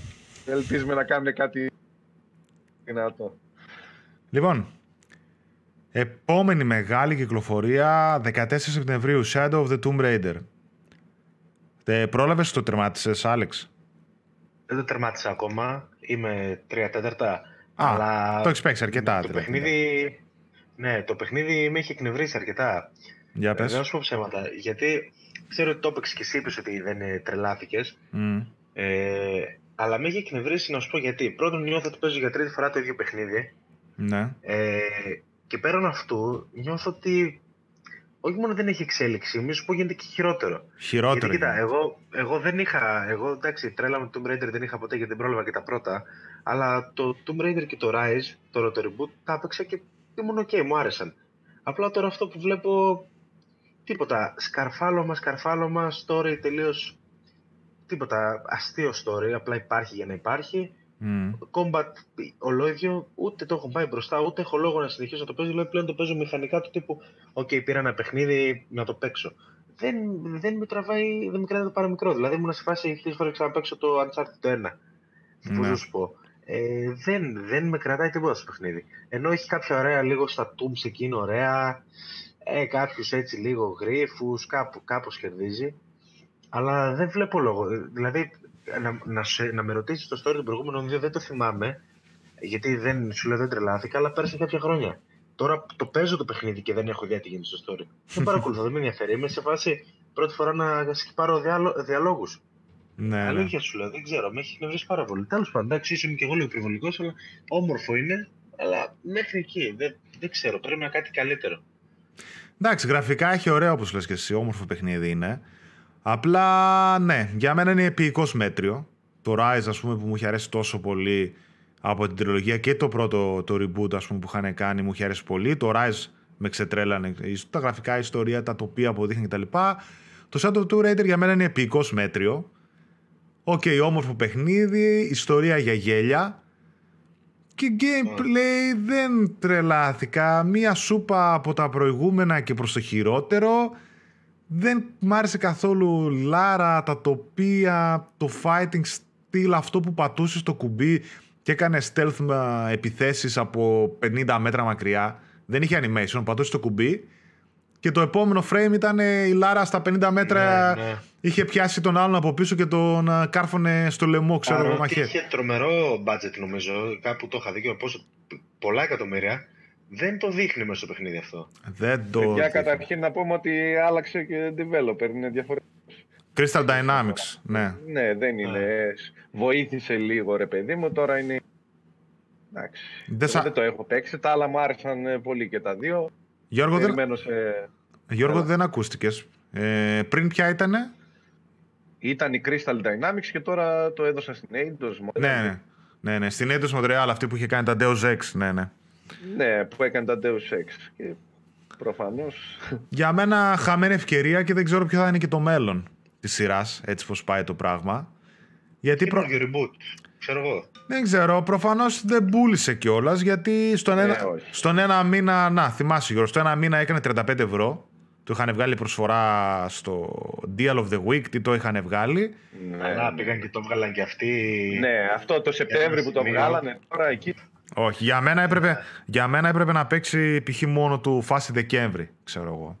Κατάλαβες. Δεκέμβρη, καλοκαίρι που ήταν άδειο, ξέρω εγώ. Εκεί που το έβγαλαν τώρα και θαύτηκε και μόνο του και ούτως ή άλλως. Δεν το κάνω ότι άξιζε κάτι παραπάνω, αν με ρωτάς, αλλά δεν είχε στον ίδιο μοίρα εξ αρχής. Δεν άξιζε κάτι παραπάνω, όντως. Και αυτό που λες, θυμάμαι που λέγανε ότι δεν μας φοβίζει το Spider-Man. Λέγανε. Ναι. Κακός που δεν σας φοβίζει το Spider-Man, αποδείχτηκε κιόλας. Αλλά είχες, ρε παιδί μου, και το NBA 2K, είχες και το FIFA 19, από αυτά τα αγοράζει εκατομμύρια κόσμος. Τώρα εκεί πέρα ανάμεσα να μου πεις Tomb Raider. Δηλαδή, άμα το λέγαμε τώρα πριν από κάποια χρόνια, να μας άκουγαν να μιλάμε έτσι για το Tomb Raider, θα μας λέγανε εντάξει, είστε τρελοί, ας πούμε. Είναι σαν να μιλάμε για το Uncharted τώρα και να λέμε μου φαυγήκε, τι το βγάλανε και το Uncharted, ξέρω. Πριν πολλά χρόνια βασικά για το Tomb Raider, εντάξει. Ναι. Απλά. Εγώ με την PS1 εποχή, εντάξει. Το PlayStation 2 και μετά, ναι, στα PlayStation 2 και μετά τα παιχνίδια σου, τώρα δεν θυμάμαι πώς τα λέγανε κιόλας, δεν είχαν κάτι ιδιαίτερο. Προσωπικά δεν το έζησα στις δόξες του το franchise, εντάξει, οκ. Αλλά βλέπω κόσμο, έβλεπα και στο group που έλεγαν παιδιά που το περίμεναν πώς και πώς και είχαν χαϊπαριστεί για λόγους που εγώ δεν καταλάβαινα προφανώς. Αλλά και έλεγαν η Λάρα, Tomb Raider, καινούργιες ιστορίες. Δεν ξέρω πώς μπορεί να το βλέπει ένας φανατικός franchise 20 χρόνια τώρα. Εγώ προσωπικά με τη Λάρα έχω μία σχέση τριών παιχνιδιών, δεν ξέρω, δεν βλέπω λόγο να σου πω. Τώρα και τα προηγούμενα δεν είχαν κάνει και τρελές πίσεις τώρα, ούτε το Rise που ήταν και αποκλειστικό τότε με τη Microsoft και αυτοί δώσανε τζάμπα τα λεφτά μας. Άμα θυμάσαι, δεν έκαναν κάποιες τρελές πωλήσεις, ας πούμε, ούτε το Reboot, ούτε το Rise. Άρα τι φταίει. Γιατί και το reboot που το κάνανε, το ψηλό αντσαρτετοποιήσανε το franchise. Μάλλον, ναι. Αλλά εντάξει, τα παίξαμε τα πρώτα δύο, τα ευχαριστηθήκαμε. Τώρα για το τρίτο δεν. Αυτά που ακούω. Πήγε άπατο ήδη. 15 ευρώ, τώρα πόσο να δώσει γι' αυτό, ξέρω. Ήδη παίζει κάτω από 30. Το έχω δει και έξω, ας πούμε, το παιχνίδι retail κάτω από 30. Πιστεύω θα παίξει άνετα. Μετά κάποια στιγμή θα σταματήσει εκεί κοντά στο 20άρικο. Πώς είναι τώρα το Rise που παίζει εκεί. Θα σταματήσει εκείνο εκεί και τελείως. Φάνηκε το ρίξ. Το ρίξανε πολύ γρήγορα. Το ρίξανε πολύ γρήγορα. Φάνηκε. Λοιπόν, πάω παρακάτω.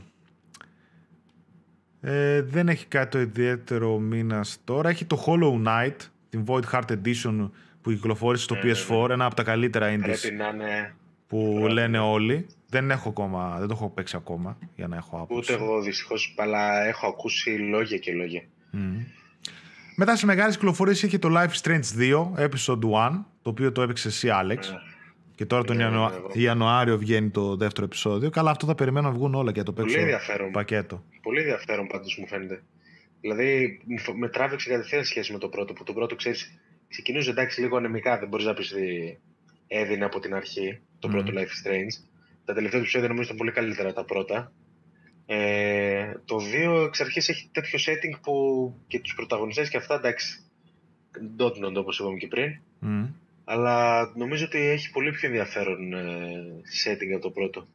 Θα δείξει βέβαια πώς θα πάει, αλλά ένα επεισόδιο και ήταν και μεγαλύτερο επεισόδιο, έτσι. Δηλαδή το πρώτο επεισόδιο ήταν 4 ώρες κοντά, θυμάμαι. Άντε. Δεν ήταν μικρό. Ναι, ήταν μεγάλο. Ήταν ίσως και γι' αυτό αργούν να βγάλουν τα επεισόδια. Γιατί τα προηγούμενα ήταν 1,5-2 ώρες επεισόδια, έτσι. Σε άλλα παιχνίδια. Ναι. Τώρα να περιμένεις 3 μήνες για να παίξεις 1,5 ώρα, ούτε καν. Και μετά αυτή. Και πάλι, εντάξει, πάντως, ένα τελευταίο, εντάξει, και πάλι νομίζω το έχουν παρακάνει λίγο. Δηλαδή, τώρα πόσο τετράμινο κενό μου φαίνεται πολύ μεγάλο, έτσι. Να λέμε και τους τραβού το δίκαιο. Ναι, τώρα επεισόδιο σε επεισόδιο, 4 μήνες, εντάξει, 2,5, να το καταλάβω, 4. Ναι. Γι' αυτό θα περιμένουν πολλοί να το αγοράσουν ολοκληρωμένο και τέλος. Ναι, okay. Λοιπόν, μετά και FIFA 19 Σεπτέμβριο, 28 Σεπτεμβρίου. Εντάξει, τα είπαμε και πριν νομίζω. Εντάξει, το που έλεγε και ο Γιώργος ότι έχει ξεφύγει το πράγμα. Μ' ακούς? Ναι, εντάξει. Και εδώ περιμένουμε την επόμενη γενιά. Εντάξει, έφτασε στο αποκορύφωμα νομίζω. Το δείχνουν και πολύ. Ναι, βελτιωμένο είναι. Βελτιωμένο το gameplay, είναι βελτιωμένο. Έχει και το Champions League και τα λοιπά και το Europa League. Άδειες και τα λοιπά. Εντάξει. Άρα δηλαδή δεν το σταματάει τίποτα, αυτό λες? Δεν το σταματάει πλέον, όχι. Ναι. Και καλά που είναι αυτό, έτσι. Δεν ξέρεις πόσα λεφτά φέρνει το online κομμάτι του στην EA με τα microtransactions. Το Ultimate Team και αυτά. Τώρα εγώ δεν τα παίζω προσωπικά σε αυτά. Κάτι εκατοντάδες εκατομμύρια δολάρια τους φέρνουν, θυμάμαι. Ναι. Σίγουρα. Εντάξει, έπεσε η τιμή του γρήγορα φέτος, να το πούμε και αυτό. Μπορεί να έχει κουραστεί και λίγο, να έχει κουράσει. Ναι, δεν πούλησε σίγουρα σαν το προηγούμενο, γιατί και τα tail που λέει. Μα ξέρεις τι. Τώρα έτσι όπως βλέπω και το Ultimate Team και αυτά που κάνει το FIFA, αυτό αργά ή γρήγορα τώρα στην επόμενη γενιά θα είναι, πότε θα είναι. Κάποια στιγμή θα το πάρει απόφαση η EA. Θα πει, παιδιά, αυτό είναι. Κατεβάστε το, είναι μόνο digital. Και απλά κάθε χρόνο θα σας βγάζουν ένα update με τις ομάδες, τις φανέλες και το ένα και το άλλο και θα το κάνει game as a service. Θα το βάλει το πολύ πολύ και ένα subscription ή τέλος πάντων θα πληρώνεις τα update κάθε χρόνο, το οποίο θα είναι αυτό, σαν να κάνεις subscribe κάθε χρόνο και τελείως υπόθεση. Ούτε retail, ούτε το ένα, ούτε το άλλο. Γιατί κάτι τέτοια παιχνίδια εκεί πάνε. Αφού όλοι παίζουν Ultimate Team και τέτοια. Δεν έχει δηλαδή νόημα η retail κυκλοφορία κάτι τέτοια παιχνίδια, έτσι πως έχουν καταντήσει. Αυτοί τα βγάζουν τα εκατομμυριάκια τους πάντως. Καλά. Λοιπόν, πάμε Οκτώβριο. Feast of the North Star Lost Paradise. Αυτό νομίζω το είχε παίξει ο Αρίστος. Δεν έχουμε άποψη. Mega Man 11. Γι' αυτό λένε καλά λόγια και το έχω στο μυαλό μου να το δοκιμάσω. Ότι είναι, λέει, έτσι ανάμεσα στα καλύτερα Mega Man παιχνίδια που έχουν βγει στα τόσα χρόνια. Astro Bot Rescue Mission, επίσης ένα από τα καλύτερα παιχνίδια που λένε για το PSVR. Και αυτό δεν το έχω δοκιμάσει ούτε στις PSVR, γι' αυτό το προσπερνάω λίγο γρήγορα. Και μετά έχει 2 παιχνίδια τα οποία παίξαμε εγώ και ο Άλεξ, Assassin's Creed Odyssey και WWE 2K19. Να πω για το Assassin's Creed Odyssey Εντάξει, ότι προφανώς σε ένα σημείο είναι αυτό που λένε όλοι, reskin του Origins, αν και λένε ας πούμε ότι ήταν για χρόνια σε ανάπτυξη. Αλλά νομίζω ότι ταυτόχρονα το αδικεί και αυτό. Σε ένα σημείο, ναι, είναι reskin, αλλά έχουν βάλει και άλλα πράγματα. Το έχουν πάει και ένα βήμα παραπέρα. Αρκετά RPG στοιχεία. Ο κόσμος είναι πάρα πολύ ωραίος. Της Ελλάδος, τους καλύτερους και μεγαλύτερους χάρτες. Πολύ πράγμα να δεις και να παίξεις. Δηλαδή και η πλατίνα του θέλει 70-80 ώρες για να τη βγάλεις. Διασκεδαστικό full. Είναι αυτό που λέω σε αντίθεση με κάποια άλλα παιχνίδια, π.χ. όπως το RDR που έπαιξα μετά, ότι έβαζες Odyssey να παίξεις 1-2 ώρες και περνούσες καλά. Περνούσες ωραία, ας πούμε. Θέλω να σε ρωτήσω πάνω σε αυτό. Ναι, γιατί π.χ. Εγώ στο Origins, με το Origins λέω και έριξα ώρες, πέρασα ωραία κτλ. Αλλά μου φάνηκε ότι έκανα πάρα πολλές φορές το ίδιο πράγμα. Πρέπει να με κούρασε. Δηλαδή το Origins προς το τέλος ήθελα να το παίξω για να δω τι θα γίνει. Δεν περνούσα πλέον ωραία, γιατί ένιωθα ότι έκανα συνέχεια το ίδιο πράγμα. Μπες σε φόρμα, σκότωσε το General, πάρε το δεύτερο και γύρνα πίσω. Και το Odyssey δεν το έχω πάρει ακόμα και δεν του έδωσα ευκαιρία ακόμα. Εντάξει, προφανώς θα το πάρω και προφανώς θα το παίξω και 30 και 40 και 50 ώρες. Απλά δεν ξέρω, δεν θέλω να δω πάλι το ίδιο πράγμα. Θέλω τα quest του να έχουν νόημα. Νιώθω ότι ώρες η Ubisoft το τραβάει από τα μαλλιά για να πει ότι είναι μεγάλο. Δεν ξέρω βέβαια, ίσως για τότε δεν ισχύει αυτό. Εγώ θεωρώ ότι ισχύει αυτό που λες 100%. Δηλαδή η Ubisoft πλέον βγάζει παιχνίδια. Λες και της είπε κανένας, ρε παιδί μου, μην τύχω και βγάζει μικρό παιχνίδι. Θα σε κλείσω το μαγαζί. Βγάζει αυτά τα παιχνίδια που ξέρουν όλοι θα τα πάρουν και σου λέει α, θα πάρω το Odyssey, ας πούμε, θα μου κρατήσει 50-60 ώρες. Άρα θα πιάσουν τόπο τα 60€. Ξέρεις αυτή η λογική που υπάρχει. Δεν τολμάει να βγάλει παιχνίδι, ξέρω, που μπορεί να είναι 20-30 ώρες. Α, μ' άρεσε, γιατί τόσο. Και οκ, σε ένα σημείο ισχύει και στο Odyssey αυτό που λες. Δηλαδή υπάρχουν και κάνει κάποια bottlenecks στο παιχνίδι. Δηλαδή σε ένα σημείο σου λέει ότι για να πας στο επόμενο πρέπει να ανέβεις κάποια level. Ρε φίλε, όμως για να ανέβεις και το level, πάνω να πει ότι πρέπει να κάνεις grinding, άλλες αποστολές, side mission κτλ. Ναι, οπότε ψιλοαναγκαστικά μπαίνεις στη φάση, άντε να κάνω ό,τι side mission υπάρχει, να περνάω τους διαλόγους αβέρτα, ας πούμε, για να μαζέψω level, να πάω στο παρακάτω main story για να δω λίγο εξέλιξη. Και τραβάει από τα μαλλιά αυτό, το ότι ξοδεύεις έτσι ώρες και εσύ και το παιχνίδι μεγαλώνει αναγκαστικά. Μόνο και μόνο για να λέμε ότι είναι μεγάλο το παιχνίδι και έπαιξα τόσες ώρες. Δηλαδή για μένα ήταν ένα παιχνίδι 30-40 ώρων, μια πιο συμμαζεμένη εμπειρία θα ήταν πολύ καλύτερο από ό,τι είναι τώρα. Βοηθάει αρκετά το να ήταν λίγο μικρότερο και στην αφήγηση και στην ιστορία. Θεωρώ ότι δεν είναι πιο συμπαγές αποτέλεσμα. Δεν ξέρω, π.χ. στο Origins από... Γιατί, εντάξει, επειδή λες και εσύ για reskin, τα συγκρίνω περίπου στην ίδια βάση, έτσι. Απλά αυτό, από ένα σημείο και μετά και το Origins, η αφήγησή του εμένα μου χάθηκε τελείως. Δεν ξέρω, απλά έκανα πράγματα γιατί μου τα έβγαζε στο χάρτη σαν markers. Τέλος πάντων, εντάξει. Το γνωστό στα Ubisoft. Ναι, θα το παίξω το Odyssey, εντάξει, θέλω κιόλας και ο κόσμος ξέρω ότι θα είναι καλός, εντάξει, Ubisoft και είναι και Ελλάδα. Είναι ωραίος. Ο χάρτης είναι ωραίος, όμορφος κτλ. Το συζητώ. Μετά WWE 2K19. Οκ, νομίζω είπες ότι είναι ένα από τα καλά WWE παιχνίδια, έτσι. Ναι, μόνο αυτό λίγα έχω να πω. Είναι από τα καλά, όντως. Εδώ πήγε βήματα μπροστά. Είχε βέβαια και περιθώριο η 2K, δεν ήταν σαν το NBA. Είχε αρκετά περιθώριο να κάνει βήμα μπροστά, τουλάχιστον σε modes και τέτοια, γιατί το περσινό ήταν άδειο. Και glitch και bugs και άστο, δεν ήταν παιχνίδι. Το φετινό είναι αρκετά καλό. Νομίζω ότι όποιος ασχολείται με WWE, wrestling και τα λοιπά θα είναι ικανοποιημένος. Μάλιστα. Δεν ασχολούμαι εγώ, γι' αυτό δεν έχω κάτι να πω. Έχω να πω όμως μετά 12 Οκτωβρίου Call of Duty Black Ops 4. Με αυτό ασχολείστε όχι από ό,τι ξέρω. Για πες μας. Όχι, αυτό, παιδιά... ήθελα campaign λίγο. Παιδιά, είναι ωραίο το Black Ops 4. Δηλαδή σαν εμπειρία είναι ολοκληρωμένη σαν παιχνίδι. Δηλαδή τα 60€ σε σχέση με το Battlefield 5, ας πούμε, παρόμοια, ταξίζει περισσότερο. Ναι, δεν έχει single player campaign, αλλά αυτό που θέλει να δώσει το δίνει από την αρχή μέχρι το τέλος. Δηλαδή θα έχει το multiplayer με τα modes του μέσα κανονικά, το multiplayer που αγαπάμε όλοι. Έχει χάρτες παλιούς, λίγους βέβαια, γενικότερα χάρτες έχουν και νέους.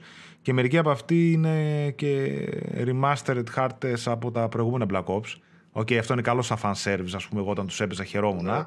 Αλλά είναι λίγοι νέοι χάρτες και λίγοι στο σύνολό τους. Όπως έχεις πει, είχε θέμα και στο connectivity. Ναι, ευτυχώς τώρα έχουν βγάλει κάποια updates και δεν έχω πλέον θέματα. Αλλά στην αρχή είχε νευριάσει πολλοί κόσμος και εγώ δεν μπορούσα να παίξω τίποτα στο multiplayer. Παρ' όλα αυτά είναι το multiplayer που αγαπήσαμε όλοι. Μετά έχουν το Blackout, το οποίο είναι το Battle Royale mode που βγήκε κανονικά. Τρέχει νερό, ωραίος χάρτης, ωραίο τεχνικό τομέα. Μέχρι και co-op παίζεται, αν και πέφτει στα 30 FPS ας πούμε το παιχνίδι. Αλλά παρόλα αυτά είναι μια ολοκληρωμένη εμπειρία. Και τα zombies μετά που τα αγαπάει πολλοί κόσμος. Βγάλανε το πακέτο που ξέρουν να κάνουν καλά. Και βάλανε και ένα Battle Royale mode, το οποίο είναι καλοφτιαγμένο. Και αμέσως ας πούμε παίζει με το Fortnite τώρα. Δηλαδή το PUBG νομίζω ότι έχει πέσει γενικά. Σαν παιχνίδι και σαν hype.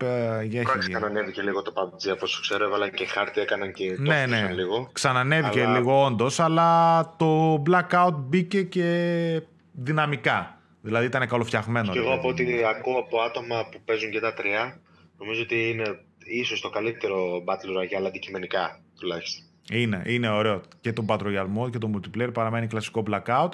Και να σου πω εσένα που πήρες και έπαιξες το Titanfall, άμα θες παίξεις το multiplayer του Titanfall 2, θα σου θυμίσει πολύ έτσι Black Ops σε μια φάση. Θέλεις είναι από developers που είχαν φτιάξει τα πρώτα Call of Duty παιχνίδια. Λίγο. Απλά τώρα δεν είχα τη διάθεση να δώσω πολλές ώρες σε multiplayer, αλλά το έπαιξα. Είναι όντως καλό. Είναι καλό και με τους Titans μαζί είναι σε διπλό επίπεδο καλό. Μαθαίνεις και τους Titans και τέτοιο. Το παίζω το αργό ξανά, να φανταστείς γι' αυτό. Μετά. Να το αφήσω να μπούμε. Ναι, εννοείται. Το έχω στο κουτίκι αυτό, εντάξει. Εντάξει, παίξε τουλάχιστον στο single player campaign του Titanfall 2. Ναι, παιδί μου, αυτό με το campaign τώρα ήταν ρίσκο.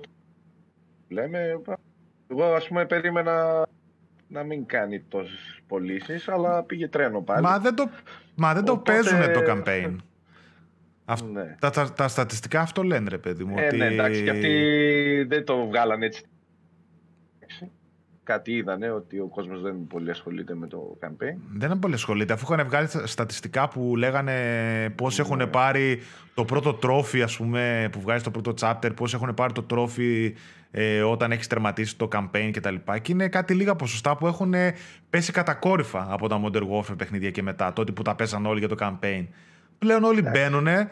Και το campaign δεν τα αγγίζουν. Μπαίνουν κατευθείαν online. Εμείς που είμαστε λίγο παλιότεροι, μας ξενίζει λίγο το campaign το αυτό. Συμφωνώ. Και εμένα ήταν παράδοση του να παίζω το campaign του Call of Duty, δεν το συζητώ.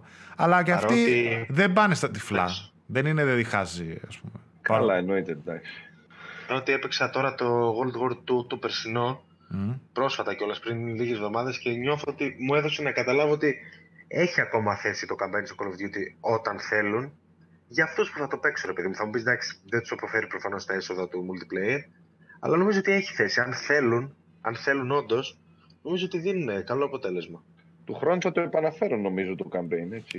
Ναι. Είχαν πει ότι εντάξει, ήταν απόφαση αυτού του στούντιο για την. Ναι, τώρα δεν ξέρω ποιοι παίρνουν σειρά του χρόνου, δεν θυμάμαι. Αυτοί άφησαν το campaign εσύ για να φτιάξουν το Blackout. Θα σου μείνει το Battle Royale, το πολύ πολύ θα το κάνουν και ένα standalone. Να το αγοράζεις και να το κατεβάζεις μόνο, ρε παιδί μου, και τα υπόλοιπα θα βγαίνουν κανονικά με campaign. Ναι, ήδη κάνανε στο PC κάτι εκδόσεις που κόψανε, δεν θυμάμαι τι. Κόψανε και φθηνά, κάτι τέτοιο. Λοιπόν, προχωράω παρακάτω. NBA 2K Playgrounds 2. Εδώ είμαστε. Να το, ο Γιώργος ασχολήθηκε με αυτό. Ναι, καλά, εγώ έπαιξα και το πρώτο. Ξέρεις, φαν από NBA Jam του είδους και τα λοιπά. Θυμάσαι τι έγινε με την περίπτωση με την 2K που μπλέχτηκε και το καθυστερήσανε και τα λοιπά. Και τα λοιπά. Καθυστερήσανε πολύ καιρό, μήνες νομίζω. Ναι, ήταν να βγει το Μάιο και βγήκε τελικά Οκτώβριο. Εντάξει, η 2K καλώς μπήκε γιατί ξέρεις περισσότερα δικαιώματα, περισσότεροι παίχτες, αλλά το θέμα είναι ότι πρέπει να τους ξεκλειδώσεις τους παίχτες. Δηλαδή, ξενέρωσα πάρα. Ναι, και εμένα με χάλασε αυτό, αλλά... Τώρα με τις κάρτες και τα λοιπά, τυχαία να παίρνεις παίκτες, δηλαδή. Είναι... Αλλά σαν gameplay είναι ωραίο, ρε παιδί μου. Είναι ωραίο, ρε Σελ. Αυτό το παλιό. Τη βλακεία που κάνουν πλέον έτσι, γιατί μιλάμε για loot boxes στην ουσία. Έτσι, εντάξει, τώρα, αυτό είναι. Αυτό και πέρσι έτσι ήταν με τις κάρτες. Το θεωρώ μεγάλη βλακεία. Πέρσι να αγοράσεις ένα παιχνίδι να παίξεις και τώρα να ανοίγεις φακελάκια και καλά και να μαζεύεις κάρτες και ποιος παίκτης θα σου τύχει. Και τρέχα γύρευε, και αντί να είναι ένα παιχνίδι που να έχει μέσα γνωστά ονόματα, να μπαίνεις σαν το NBA Jam, να διαλέγεις να παίζεις, ας πούμε, 2-2 και να τελειώνει υπόθεση. Αυτό είναι, ναι. Τι το... Καλά, πέρσι δεν είχε ούτε καν online, δεν φέτος το έχουν φτιάξει. Εντάξει, προφανώς η 2K θα το συνεχίσει, πιστεύω. Θα δούμε καλύτερο αποτέλεσμα την επόμενη φορά. Αλλά εντάξει, όποιοι παίζανε NBA Jam τότε, ρε παιδί, χρόνια τα παλιά, δεν χάνουν τίποτε να το δοκιμάσουν. Εντάξει, τώρα για τους καινούριους παίκτες δεν νομίζω. Μάλιστα. Ευθύνεται και πολύ. Έχει, νομίζω τώρα έχει πέσει και στο 20άρικο, δεν το έχουν τώρα. Ναι, ένα 20άρικο, εντάξει, καλή τιμή είναι. Δηλαδή, άμα έχεις παρέα, δεν χρειάζεται και πολλά να κάνεις. Πρέπει ο άλλος να ξέρει για να έρθει να παίξει. Μάλιστα. Εντάξει. Μετά.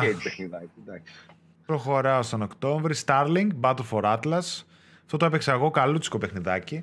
Αλλά ξέρεις τι, παρατήρησα τώρα τους μήνες που περάσανε ότι προφανώς και δεν πούλησε. Και δεν τα πήγε καλά ούτε αυτό ούτε τα παιχνίδια του που έβγαλε τα Toys του Live που κάνανε.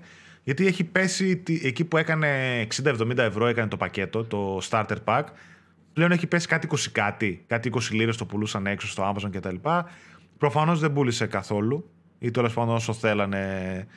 Και δεν μπορώ να καταλάβω και σε ένα σημείο το τι ήθελε να κάνει η Ubisoft. Ήθελε τώρα να μπει σε μια αγορά που πέθανε. Έχει αποτραβηχτεί η Disney, έχει αποτραβηχτεί η Activision με τα Skylanders και πας να μπεις εσύ να κάνεις καινούργια σειρά Toys to Life παιχνίδια. Ναι. Δηλαδή, αν βγάζουμε το Starlink μόνο του με λίγο περισσότερη προσοχή κτλ., θα μπορούσε να είναι βασικά, αλλά θα μπορούσε να είναι ένας πιο αξιόλογος τίτλος. Και φαίνεται γιατί είναι ένα.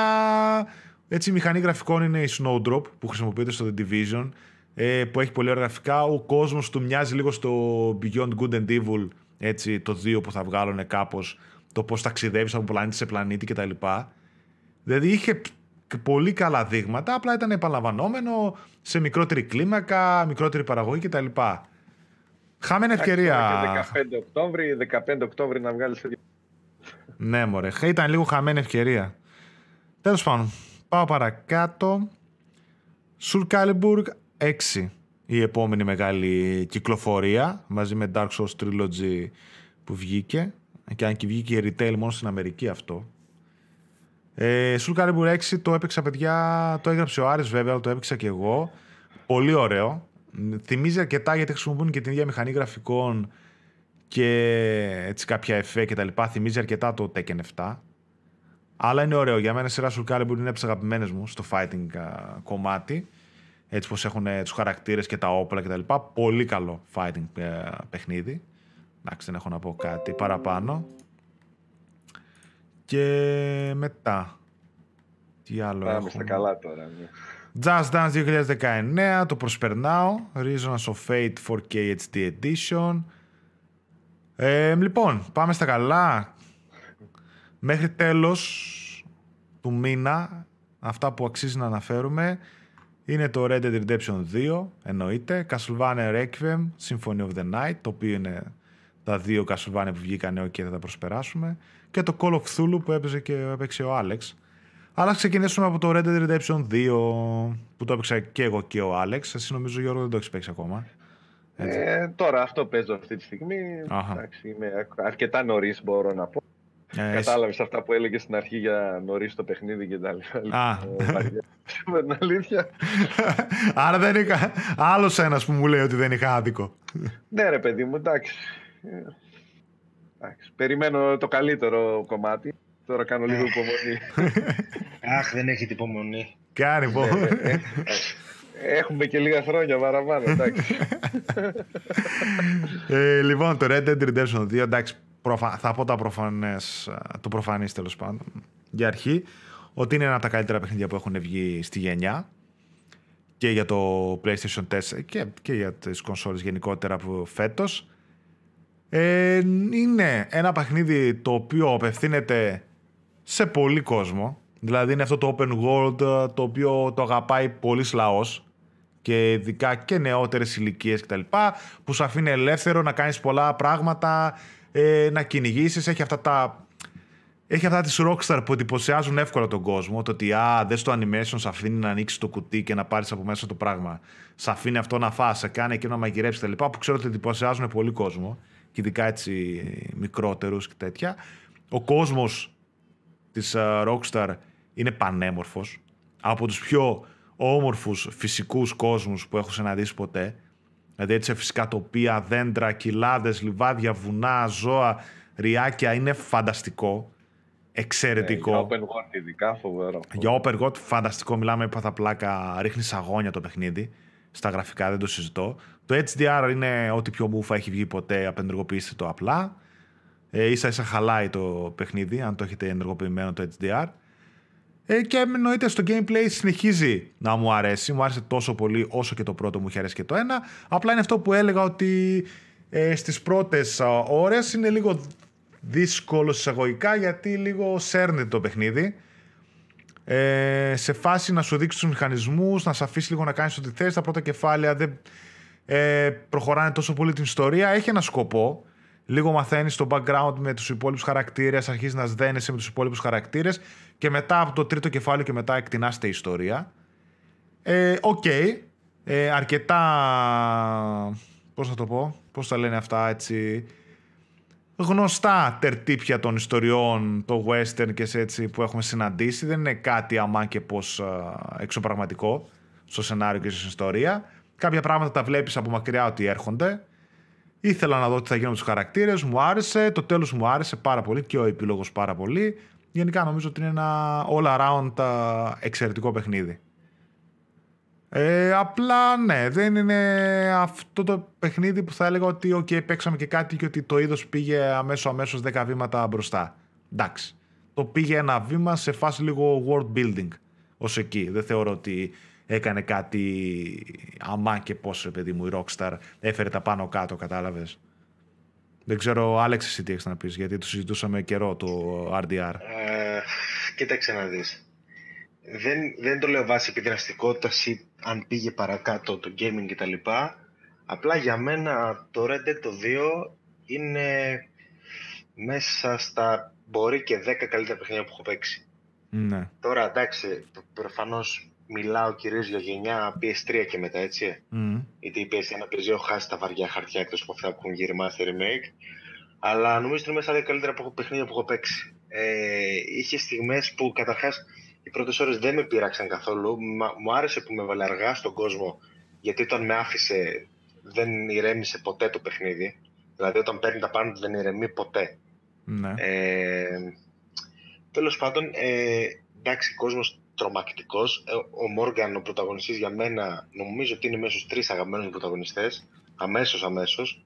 Βάθος τρομερός σε όλους τους χαρακτήρες. Πρώτους, δεύτερους, άκυρους. Ιδιοκτήτη σαλούν να βρεις, έχει character build, αν του μιλήσει 3 φορές. Και γενικά είχε νομίζω κανένα δύο, θυμάμαι συγκεκριμένα μία στιγμή στο chapter 4-5, είχε δύο στιγμές που χαράχτηκαν πραγματικά, δηλαδή νομίζω ότι είναι ό,τι πιο έχει ένα πεντάλεπτο που είναι ό,τι πιο συγκλονιστικό βίωσα φέτος, νομίζω. Έχει, δεν ξέρω, εντάξει, με εντυπωσίασε, έχει κάποια spikes στην αφήγηση, στην ιστορία, σε όλα που μιλάμε για... δεν ξέρω, αλήθεια, δεν έχω πραγματικά λόγια για το Red Dead. Με ενθουσίασε απίστευτα και σε όλα τα... τους χαρακτήρες, το storytelling, το gameplay του, εντάξει, δεν είναι ότι έκανε κάτι τρομακτικό, αλλά okay, καλό gameplay, σωστό, στιβαρό. Εμένα με εντυπωσίασε πραγματικά. Ναι, συμφωνώ. Και πολύ κόσμο, έτσι. Καλύτερο παιχνίδι Rockstar, hands down, δεν το συζητάω. Ναι, εντάξει, σε αυτό θα συμφωνήσω ότι είναι το καλύτερο παιχνίδι, γιατί εμένα και το GTA 5 δεν μου πολύ εντυπωσίασε, να σου πω την αλήθεια. Και το Red Dead... το Red Dead 2 πιο πολύ με εντυπωσίασε, ειδικά που είχα παίξει το 1 και είχα αγαπήσει το παιχνίδι. Εντάξει, πιο δεμένο το 1, πιο μικρό σε διάρκεια. Λοιπόν. Εγώ πάντως προτιμάω στο GTA τη Rockstar. Καλά, από το GTA τα βγάζεις τα λεφτά. Μην νομίζω ότι θα φτάσεις πολύ στο GTA 5 το RDR. Δεν πρόκειται, αλλά πάλι πούλησε τώρα από ό,τι τρελάνε. Εντάξει, προφανώς.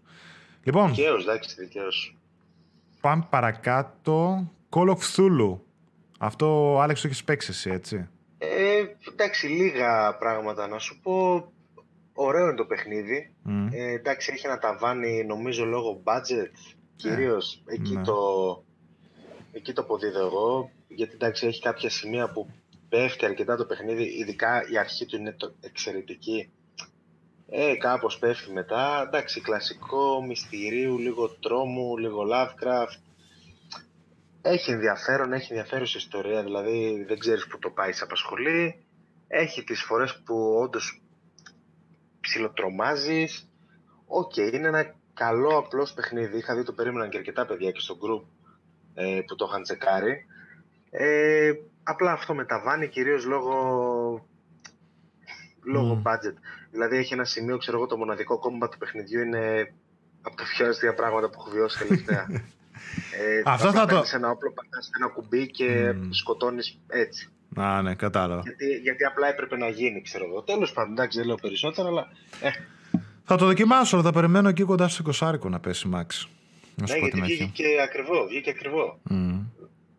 Δεν ξέρω αν είναι full price, αλλά πες να ήταν 60. Καλά, ναι, εντάξει, πώς, σίγουρα. Λοιπόν, πάμε παρακάτω. Σας τρέχω λίγο γιατί, εντάξει, μας έχει πάρει ώρα να πω την αλήθεια. Λοιπόν, ξέρετε τι, πάω Νοέμβριο και θα ξεκινήσω... Εντάξει, δεν έχει κάτι ιδιαίτερο τις πρώτες 2 εβδομάδες, αλλά 9 Νοεμβρίου είχε το Tetris Effect. Και το παίζω αυτές τις μέρες και δεν μπορώ να πιστέψω ότι έχω πάθει πλάκα με Tetris παιχνίδι. Το προτείνω να το παίξουν καταρχάς όλοι. Το παιχνίδι είναι φανταστικό. Το έλεγε ο Γιώργος που το έγραψε review και τον πίστευα, εννοείται. Γι' αυτό και το έβαλα να το δοκιμάσω τώρα. Μας έχει στείλει κάποια παιχνίδια για giveaway η Sony και είναι και το Tetris Effect μέσα. Το έβαλα να το δοκιμάσω. Παιδιά, το παιχνίδι είναι φανταστικό. Το έχω σε 4K HDR οθόνη και ηχόμπαρα. Και ο οπτικοακουστικός τομέας είναι πραγματικά ταξίδι, ρε παιδί μου. Την ώρα που παίζεις και το πώς αλληλεπιδρά ό,τι κάνεις στα κουτάκια σου, τέλος πάντων, εκεί με την οθόνη, μιλάμε, εντάξει, δεν περιγράφεται. Ήταν από τις πιο ωραίες εμπειρίες που έχω ζήσει τελευταία έτσι, σε gaming, και από ένα Tetris παιχνίδι, δηλαδή, που είναι αυτό που λες ότι τι καλύτερο μπορείς να κάνεις πλέον στο Tetris. Tetris Effect. Νομίζω ότι είναι ένα από τα πιο δυνατά παιχνίδια και νομίζω ότι είναι και στο PlayStation VR ακόμα καλύτερο, όποιος το παίξει. Ναι, είναι η έκπληξη της χρονιάς. Μπράβο, αυτό θα σου έλεγα. Όντως είναι η έκπληξη της χρονιάς, το Tetris Effect. Πραγματικά, δηλαδή, άμα σκεφτώ τι είναι τα παιχνίδια που δεν περίμενα να είναι τόσο καλά, ένα από αυτά είναι το Tetris Effect. Ναι, πραγματικά. Και εγώ όταν το δοκίμαζα, εντάξει, επειδή με το Tetris έχουμε μια ιδιαίτερη σχέση από το Game Boy και τα λοιπά. Εντάξει, το gameplay ήξερες να περιμένεις, να άψογο, ρε παιδί μου, κλασικό Tetris. Αλλά ο τεχνικός τομέας, αυτή η αλληλεπίδραση, πώς λες, τα χρώματα, η μουσική, είναι όλα, εντάξει, τι να λέμε, ρε παιδί. Είναι άψογο το παιχνίδι. Άψογο. Πραγματικά, άμα πέσει κάτω από τα 20 ευρώ, νομίζω ότι είναι άχαστο για όλους. Λίγο το 40 που το είχαν, τσιμπάει. Τσιμπάει, εντάξει, όχι λίγο, τσιμπάει. Είναι για 40 ευρώ. Ναι. Εντάξει, ένα multiplayer, δεν ξέρω, ρε παιδί μου, εντάξει. Ας πούμε, εγώ επειδή έχουμε και μια εμπειρία, το έβγαλα σχετικά γρήγορα και στο expert, παιδί μου, και τα λοιπά. Αλλά είναι φοβερή εμπειρία, εντάξει. Δηλαδή, όποιος έχει παίξει Tetris, τώρα σε λίγο μεγαλύτερος πάλι αναφερόμαστε, σε μια πτώση τιμής, ας πούμε, γύρω στα 20 ευρώ, πόσο, δεν ξέρω πόσο το πουλάνε τώρα, είναι... Ό,τι πρέπει, ρε παιδί μου. Ρε Λουκούμη, εγώ το προτείνω σε όλους τώρα, τι σοβαρά μιλάμε. Είναι Tetris, θα σου λέω. Άνετα. Λοιπόν. Και είναι και αποκλειστικό, έτσι. Ναι, αποκλειστικό είναι όντως. 13 Νοεμβρίου μετά Hitman 2. Επίσης νομίζω ότι το παιχνίδι δεν πούλησε. Είναι από τα παιχνίδια τα οποία πήγαν άπατα. Shadow of the Tomb Raider, Hitman 2 νομίζω και Darksiders 3 που θα δούμε στη συνέχεια. Νομίζω ότι είναι τα παιχνίδια που δεν περπάτησαν. Ενώ ξέρεις τι... γιατί θα το έλεγα ότι το 2018 ήταν μια καλή χρονιά για τα single player games. Είχε τα highlights του, π.χ. Red Dead Redemption 2, God of War, Spider-Man, Detroit κτλ. Αλλά είχε και τα πολύ χαμηλά του. Καλά παιχνίδια όπως το Hitman 2, Shadow of Tomb Raider, μέτριο, δεν το συζητώ, αλλά που πατώσανε, έτσι. Για πες, Άλεξ, εσύ για το Hitman 2 που το έπαιξες κιόλας. Εντάξει, κοίτα, για το Hitman 2, το Hitman 2 είναι ουσιαστικά Hitman 1,5. Δηλαδή, σχεδόν ίδιο με το 1. Εντάξει, έχει κάποιες μικρολεπτομέρειες Καταρχάς, εντάξει, εμένα μου άρεσε το παιχνίδι, είναι ωραίο, είναι καλό, έτσι. Είναι αρκετά καλό. Mm. Και level design και αποστολές και το replayability στο Θεό. Απλά, οκ, δεν ξέρω. Μπορούσε και καλύτερα να είμαι ειλικρινής. Δηλαδή, τα αφήνουν λίγο. Ώρες-ώρες βγάζει μια λομπατιατιά περίεργη που δεν βγάζει και λογική για την εταιρεία που είναι. Αλλά. Και την εταιρεία. Εντάξει, όχι ότι η Interactive είναι καμία, ποιος ξέρει τι. Αλλά θεωρώ ότι μπορούσε να το έχει γυαλίσει λίγο περισσότερο. Τέλος πάντων, καλό είναι το παιχνίδι. Σε όποιον άρεσε το ένα, θα αρέσει και το δύο στάνταρ. Απλά, οκ. Βγήκε και σε ένα παράθυρο εκεί που πουλούσαν ακόμα ένα σωρό παιχνίδια. Ίσως και γι' αυτό θα φταίει και λίγο. Νομίζω ότι όταν παίξει λίγο τιμή του θα πουλήσει και περισσότερο το παιχνίδι. Είναι καλό γενικά, αλλά εντάξει, μέχρι εκεί. Μάλιστα. Ναι. Εντάξει, εγώ λέω για αυτές τις κυκλοφορίες που δεν πουλήσαν και τα λοιπά, Σεπτέμβριο, Οκτώβριο, Νοέμβριο, περιμένει πολλοί κόσμος να πέσουν οι τιμές. Θα πέσουν και θα πέσουν γρήγορα. Δηλαδή το Hitman 2, εγώ πιστεύω σε λίγο. Γρήγορα, οπότε. Γιατί να δώσεις, ας πούμε, 60-70 ευρώ που δεν ξέρω πώς για το Hitman. Μα εγώ απορώ γιατί. Θα πάρεις το Μάρτι στα 30, στα 20, ναι. Ξέρω εγώ. Απορώ εγώ οι εταιρείες δεν το σκέφτονται αυτό. Δηλαδή ξέρουν ότι ο κόσμος θα ξοδέψει τα λεφτά του στα μεγαθύρια. Τώρα τι πας εκεί ανάμεσα, ρε παιδί μου. Βάλ το αλλού. Που θα μπορεί να το πάρει και κάποιος που λέει δεν έχει τώρα τόσα πολλά να χτυπήσω ένα Hitman. Τέλος πάντων. Λοιπόν, παρακάτω, η γνώση είναι δύναμη δεκαετίες. Πολύ ωραίο παιχνιδάκι αυτό. Και το Chim Party. Για το Playlink παιχνιδιά είναι αυτά, έτσι. Spyro Reignited Trilogy, άλλη μια κλασική τριλογία του PlayStation 1, full remake, πολύ καλή δουλειά από την Toys for Bob στο τεχνικό τομέα κτλ. Κλασικούρα. Αν και αυτό έπεσε πιο γρήγορα η τιμή του από το Crash. Εντάξει, δεν είχε το όνομα το Spyro του Crash. Το Crash είναι ισχύει. Είδα ότι ήδη. Αλλά έκανα πολύ καλή δουλειά, εντάξει. Έκανα πολύ καλή δουλειά, εντάξει. Αλλά είναι αυτό που λέγαμε και τέτοιο, έτσι, ότι είναι. Δεν υπάρχει λόγος να το αγοράσει retail. Μου άγχει να το βλέπεις, αφού είναι downloadable τα 2 και 3. Άλλη ιστορία αυτή είναι. Μετά είχαμε το Fallout 76, το οποίο δεν το έπαιξε κανένας από εμάς. Δεν το έπαιξε κανένας από εμάς. Το έπαιξε ο Σάββας. Εντάξει, νομίζω ότι είναι τις απογοητεύσεις της χρονιάς επίσης. Και εμείς δεν το βάλαμε καλό βαθμό. 5-5,5 πόσο το βάλαμε. Καλά θα κάνει η Bethesda, ας πούμε, να μείνει στα single player και ας μην πουλάνε.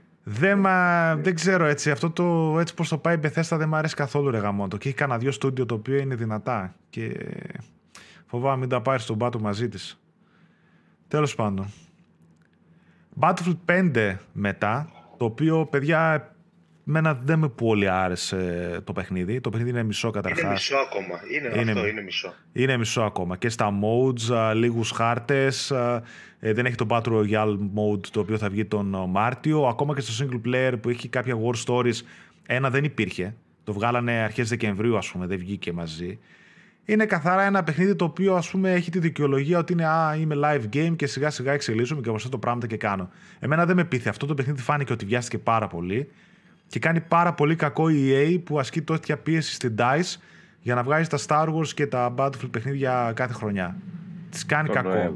Τις κάνει κακό. Δεν υπάρχει λόγος. Σας έβγαινε το Μάρτιο το Battlefield να παίξει μόνο του και ήδη μετακινήθηκε. Το πληρωμένο κιόλας.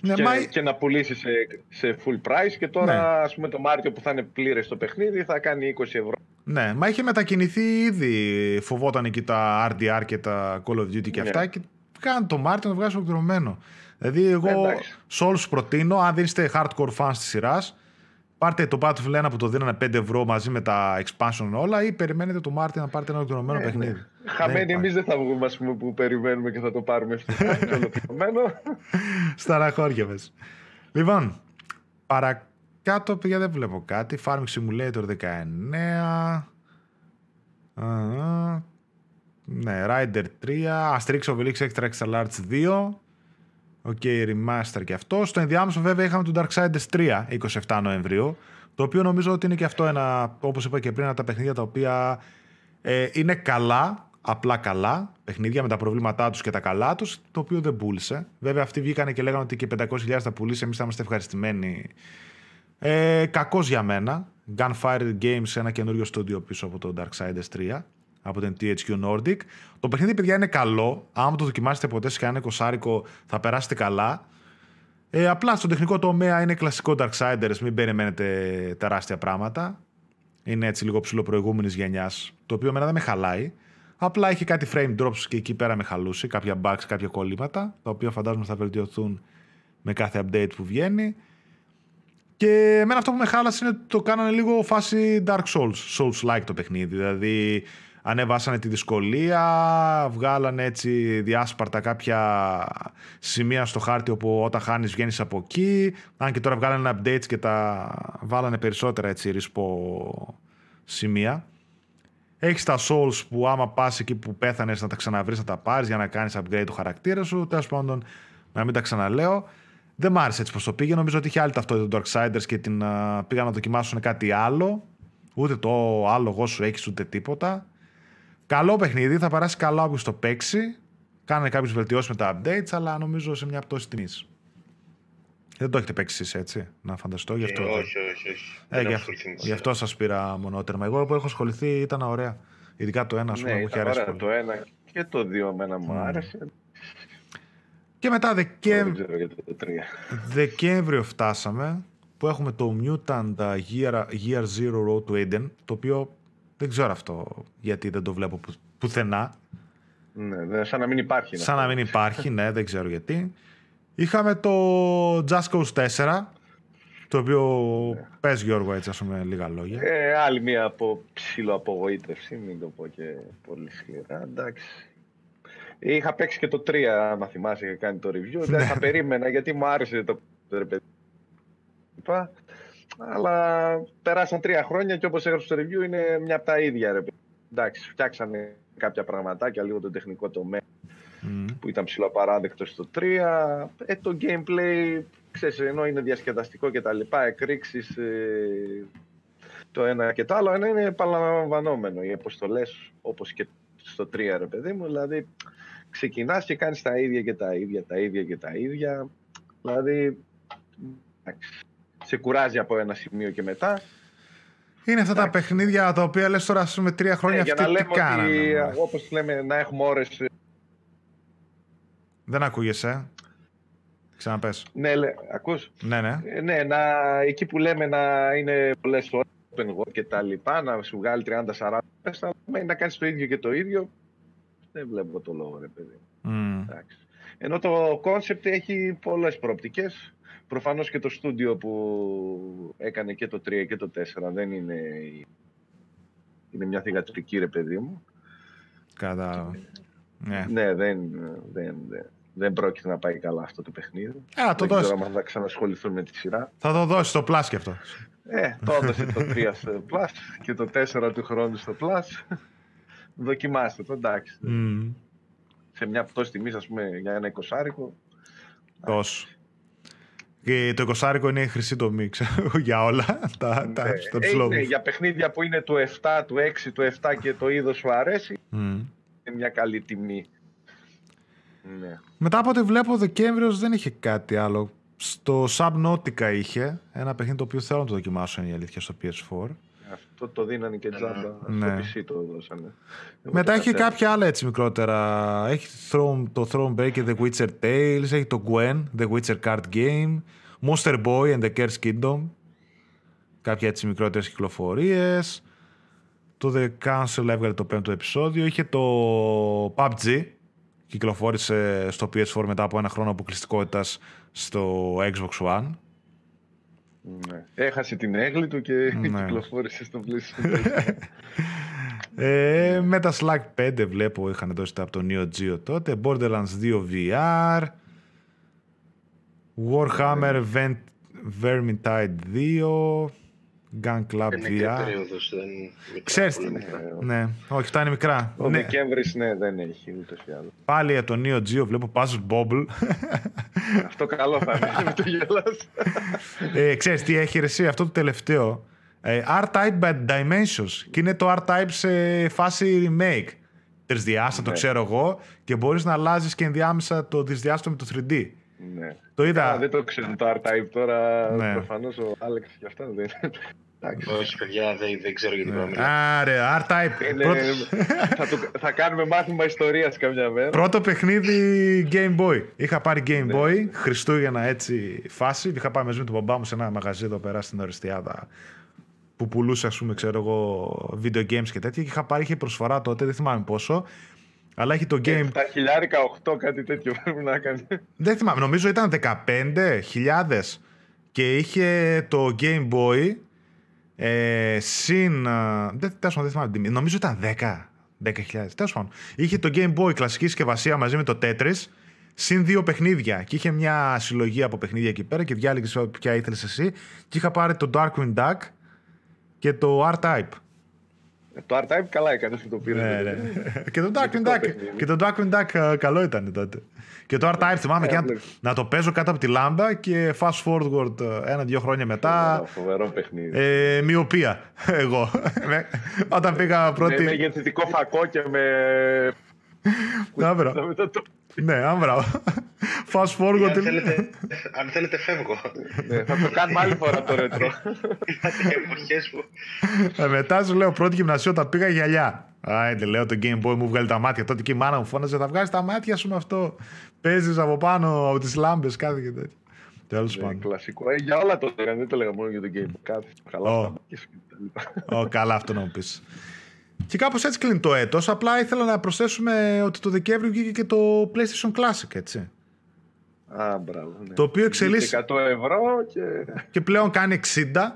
Και εγώ πιστεύω ότι θα το δούμε και 50, 40 και 30, σαν κάτι PlayStation TV κτλ. Και εξελίσσεται σε φιάσκο. Εξελίχθηκε βασικά. Προαναγγέλθηκε από τα previews, φαινόταν η φάση. Σε φιάσκο και νομίζω ότι θα είναι και μία από τις αποτυχίες της Sony στην ιστορία της γενικότερα.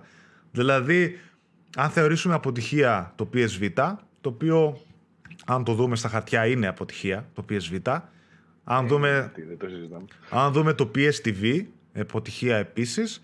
Αν δούμε και το PS Classic, επίσης μεγάλη αποτυχία για τη Sony, έτσι. Μία από τις τελευταίες αποτυχίες. Φιάσκο, αντικά άμα το συγκρίνουμε με τα αντίστοιχα mini consoles της Nintendo, που είχαν τρελό hype, πουλήσανε τρελά, δώσανε... Στον κόσμο τέλος πάντων, αφήσανε καλές εντυπώσεις και πούλησαν εκατομμύρια. Αυτό ήταν προχειροδουλειά βασικά. Πολύ προχειροδουλειά. Αυτό καταλαβαίνω ότι ήταν πολύ προχειροδουλειά. Ήταν μια τελείως οπορτουνιστική κυκλοφορία. Ναι. Το στυλ να προλάβουμε, να τα αρπάξουμε ό,τι μπορούμε τώρα τα Χριστούγεννα κτλ. Δεν. Emulator, κακή εξομοίωση και το Digital Foundry και αυτά που τα δοκιμάσανε και τέτοια. Δεν. Προφανώς πουλήσανε, λέει θα βάλουμε μισά παιχνίδια μέσα, λίγους κράχτες και τα υπόλοιπα ό,τι να είναι. Ας το πάρουν, ας το χακάρουν και να βάλουν ό,τι θέλουν. Ναι, αλλά δεν είναι έτσι, γιατί όταν βγήκε όλο το YouTube. Ναι. Μετανιώνω που δεν το έβαλες στις απογοητεύσεις χρονιάς που έγραψα τώρα. Ναι, αλλά δεν είχε πέσει ακόμα η τιμή του. Γιατί εντάξει, προφανώς το ότι έπεσε η τιμή του δείχνει και την κατάσταση όντως. Εκεί φάνηκε το πόσο άσχημα πάει τελικά. Ναι. Δεν ξέρω, απογοητεύτηκα πολύ το PS Classic και ούτε στα 60 ευρώ τσιγκουνεύομαι να τα δώσω. Θα περιμένω να πέσει κι άλλο για να το πάρω. Για μένα προσωπικά αυτά τα mini consoles και αυτά δεν μου λένε κάτι. Όχι μωρέ, εγώ πιστεύω και από τα εκατομμύρια που πούλησε το NES και το Super Nintendo Mini, ότι από αυτά τα εκατομμύρια λίγοι χιλιάδες τα παίξανε και τερματίσανε παιχνίδια και τέτοια φάση. Αυτά τα ρετρό βασικά ρε παιδί μου. Δεν παίζονται για να λέμε λίγα παιχνίδια. Δεν παίζονται, εντάξει. Όχι, παίζονται, εντάξει, δεν παίζονται. Και ειδικά τα τρισδιάστατα κιόλας. Δηλαδή τώρα το Super. Ακριβώς. Πούμε το 16-bit στο Super NES. Μπορείς να το παίξεις. Αυτό θα σου έλεγα. Το 16-bit παίζεται πιο εύκολα, αλλά το τρισδιάστατο ήταν πολύ άσχημο στις αρχές του. Παίζεται πολύ δύσκολα τις χαμηλές αναλύσεις κτλ. Αλλά σου λέω, εγώ είμαι σίγουρος ότι από τα εκατομμύρια που πήραν όλοι αυτά τα mini consoles, λίγοι βάλανε παιχνίδι, το παίξανε, το τερματίσανε, ας πούμε. Όλοι στο κουτί τα έχουν. Και στα ράφια. Ναι, μωρέ, εντάξει. Κρίμα πάντως το PS Classic. Εγώ περίμενα ότι όταν θα έβγαινε ένα PS Mini από τη Sony θα ήταν τρελή κυκλοφορία και θα έκανε τρελή επιτυχία. Απλά αυτά καταλαβαίνω ότι βάζει και φρένο σε φάση PS2 Mini, έτσι. Άμα, εντάξει. Μικρό το κόστος για αυτούς από ό,τι καταλαβαίνω. Εντάξει, δεν το δώσαν και σημασία. Ναι, μωρέ, τώρα εκείνο πλαστικούρα πόσο να έκανε για αυτούς, λίγα ευρώ. Και έναν εξομοιωτή βάλανε, ο οποίος είναι open source και τελείωσε, ας πούμε. Τώρα τι κόστος να έχει. Ό,τι βγάλουμε σου λέει τώρα. Εντάξει. Απλά φαντάζομαι θα πληρώσανε λίγες άδειες για να βάλουν κάποια παιχνίδια μέσα. Τέλος πάντων, εντάξει, υπάρχουν και άλλοι λόγοι, ρε παιδί μου. Ήταν ψιλοκαταδικασμένο από την αρχή. Με παιχνίδια τα οποία ήταν όλα third party, τα μεγαλύτερα, με άδειες, με τα remake και τα remaster που έχουν βγει στα περισσότερα. με τα τραγούδια που είχαν, π.χ. το Gran Turismo μέσα είχε 120 τραγούδια αδειοδοτημένα. Πού να τα βάλεις αυτά τώρα ξανά. Ναι, και τότε η Sony δεν είχε και πολλά first party, ρε παιδί. Δεν είχε first party. Το... Πριν το Gran Turismo, ας πούμε, μόνο. Δεν θυμάμαι, αλλά δικό της. Δεν είχε. Έγινε το PlayStation 1 γνωστό από τις μεγάλες third party κυκλοφορίες. Κάτι Crash, ναι, το Crash είχε, ρε παιδί μου. Ναι, αλλά να είδες, τώρα βγήκανε remakes αυτά, ούτε Spyro είχε μέσα, ούτε Crash. Κατάλαβες. Ούτε το Crash Team Racing βάλανε, γιατί να, πήραμε το remake μετά, ανακοίνωση. Κατάλαβες. Το Siphon Filter, ας πούμε, που μου άρεσε πολύ τότε η σειρά, δεν παίζεται να το βάλεις και να το βάζεις, δεν μπορείς να παίξεις. Οπότε... Ναι, ήταν λίγο καταδικασμένο από την αρχή και καλή δουλειά δεν κάνανε, πήγε άπα.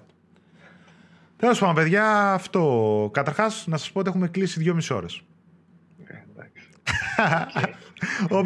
Όποιος είδε το βίντεο μέχρι τώρα, να περάσει να κεράσει έναν καφέ, θα του χρωστάμε που είναι τόσο ήρωας. Δεν ξέρω, το βγάλω σε επεισόδια. Πέρασε γρήγορα η ώρα. Ναι, πέρασε γρήγορα, εντάξει, όντως. Αυτή ήταν ο απολογισμός του 2018 για το PlayStation.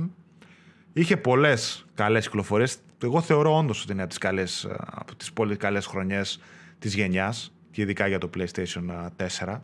Μεγάλες κυκλοφορίες και από first party και από third party, αλλά και ειδικά από τη Sony μεγάλες κυκλοφορίες και καλές και από exclusive γενικότερα. Ναι. Πολύ δυνατή χρονιά. Να πω ότι θα κάνουμε και ένα άρθρο με ψηφοφορία για το Game of the Year, όπως θα το ψηφίσουν οι PS Addicts. Θα το βγάλω κάποια στιγμή και στην ομάδα και στο site κανονικά. Να μπείτε το δείτε, να ψηφίσετε το παιχνίδι όπως έχουμε κάνει μέχρι τώρα σε κατηγορίες. Θα βγάλουμε και ένα γενικότερα για GOTY του 2018. Αυτά, παιδιά. Θέλετε να πείτε κάτι πριν κλείσουμε? Το GOTY σας δεν είπατε. Είμαι περίεργος. Το Game of the Year. Εγώ το έχω πει, για μένα το Game of the Year είναι το God of War. Άνετα κιόλας. Για μένα. God of War. Εγώ που έπαιξα, εντάξει, το Red Dead δεν το έχω προχωρήσει πάρα πολύ, αλλά νομίζω το... Δεν άκουσα, Γιώργο, ξαναπες γιατί κόπηκες. Ναι, το Red Dead τα δύο. Το Red Dead με τον God of War, έτσι. Και αυτά τα δύο θα χτυπηθούν. Ναι, εγώ το Red Dead, εντάξει, δεν το έχω παίξει για να πω ολοκληρωμένο κτλ. Αλλά νομίζω τον God of War άξια... Ναι. Το Game of the Year και βγήκε, ρε παιδί. Okay, για μένα είναι... Θα ψηφίσουν και τα παιδιά. Και για μένα είναι ξεκάθαρο God of War Game of the Year για μένα. Δηλαδή έτσι όπως το πέρασα, θυμάμαι το άγχος όταν ήρθε να το παίξω, το κάνω, δεν μου το δίνουν πολλά παιχνίδια αυτό το άγχος. Άνετα, εκπλήξεις για μένα, νομίζω τα είπαμε, Shadow of the Colossus, από τις φοβερές εμπειρίες που έζησα φέτος, Tetris Effect επίσης. Και εννοείται ότι έπαιξα και πάρα πολλά καλά παιχνίδια μαζεμένα. Το Detroit π.χ. το καλύτερο του Quantic Dream, το Odyssey που μου άρεσε, το RDR2 επίσης της Rockstar το καλύτερο για μένα. Έπαιξα παιχνίδια, ρε παιδί μου, τα οποία τα καταχάρηκα από την αρχή μέχρι το τέλος. Το Marvel Spider-Man, ένα από τα πιο ευχάριστα παιχνίδια που έχω παίξει επίσης. Ήτανε, αλλά νομίζω ότι νούμερο ένα θα έβαζα το God of War. Ναι. Αλλά είναι δυνατή η χρονιά, δεν το συζητάμε. Αυτά που είπες. Εντάξει. Άλεξ, πολύ δυνατή χρονιά. Εσύ τι έχεις να πεις έτσι για το δικό σου GOTY? Σου είπα ότι γενικά με το God of War και με το Red Dead είμαι εκεί και εκεί άσχημα. Αυτή τη στιγμή με ρωτάς, ίσως επειδή έχω πιο φρέσκο το RDR, κλείνω προς τα εκεί. Νομίζω το έχω ένα κλικ πιο πάνω. Νομίζω, βέβαια, νιώθω ότι και τα δύο είναι ψεγάδιαστα, δηλαδή όχι δεκάρια. Δεν μπορώ να τους προσάψω τίποτα. Αυτή τη στιγμή, αν με ρωτάω, στο πρώτο μου έρχεται στο μυαλό είναι το Red Dead. Αλλά και το God of War άξιζε τα GOTY, τα πάντα που πήρε, που δεν πήρε, τα άξιζε και αυτό. Νομίζω ότι μιλάμε για δύο από τα καλύτερα παιχνίδια της γενιάς ούτως ή άλλως. Τώρα είτε πω εγώ το Red Dead είτε πω το God of War, Red Dead ναι, όμως, νομίζω. Ναι, μωρέ, εντάξει, εννοείται, δεν το συζητώ. Πολλοί κόσμος έχει το Red Dead μπροστά. Λοιπόν, αυτά. Κλείνουμε. Να πω ότι σας ευχαριστώ, εννοείται, για ό,τι προσφέρετε στο site και στην ομάδα, έτσι, του psi.gr. Γράφουμε εδώ και χρόνια νέα reviews κτλ. Ελπίζω να το διαβάζουν τα παιδιά, μην τα γράφουμε για μας. Αυτά. Θα τα ξαναπούμε, εννοείται, σε κάτι παρόμοιο που θα κάνουμε και μετά άλλα τα παιδιά να περάσουν κάποια στιγμή από εδώ, να τους γνωρίσουν και ο κόσμος στο YouTube, η κοινότητα που έχουμε κάνει. Λοιπόν, τα λέμε, παιδες, εμείς στα γνωστά μέρη. Χαιρετώ τους πάντες. Ευχαριστώ για την υπομονή να δείτε μέχρι τέλος αυτό το βίντεο. Κάντε ένα subscribe αν δεν έχετε κάνει. Εννοείται like στο βίντεο. Σχόλια περιμένουμε τα δικά σας για τα καλύτερα και τα χειρότερα παιχνίδια της χρονιάς που μας πέρασε. Πώς θεωρείτε το 2018 για το PlayStation. Και τα λέμε στο επόμενο. Άιντε bye. Bye bye. Χαιρετίστε. Καλή συνέχεια. Άιντε τσάου.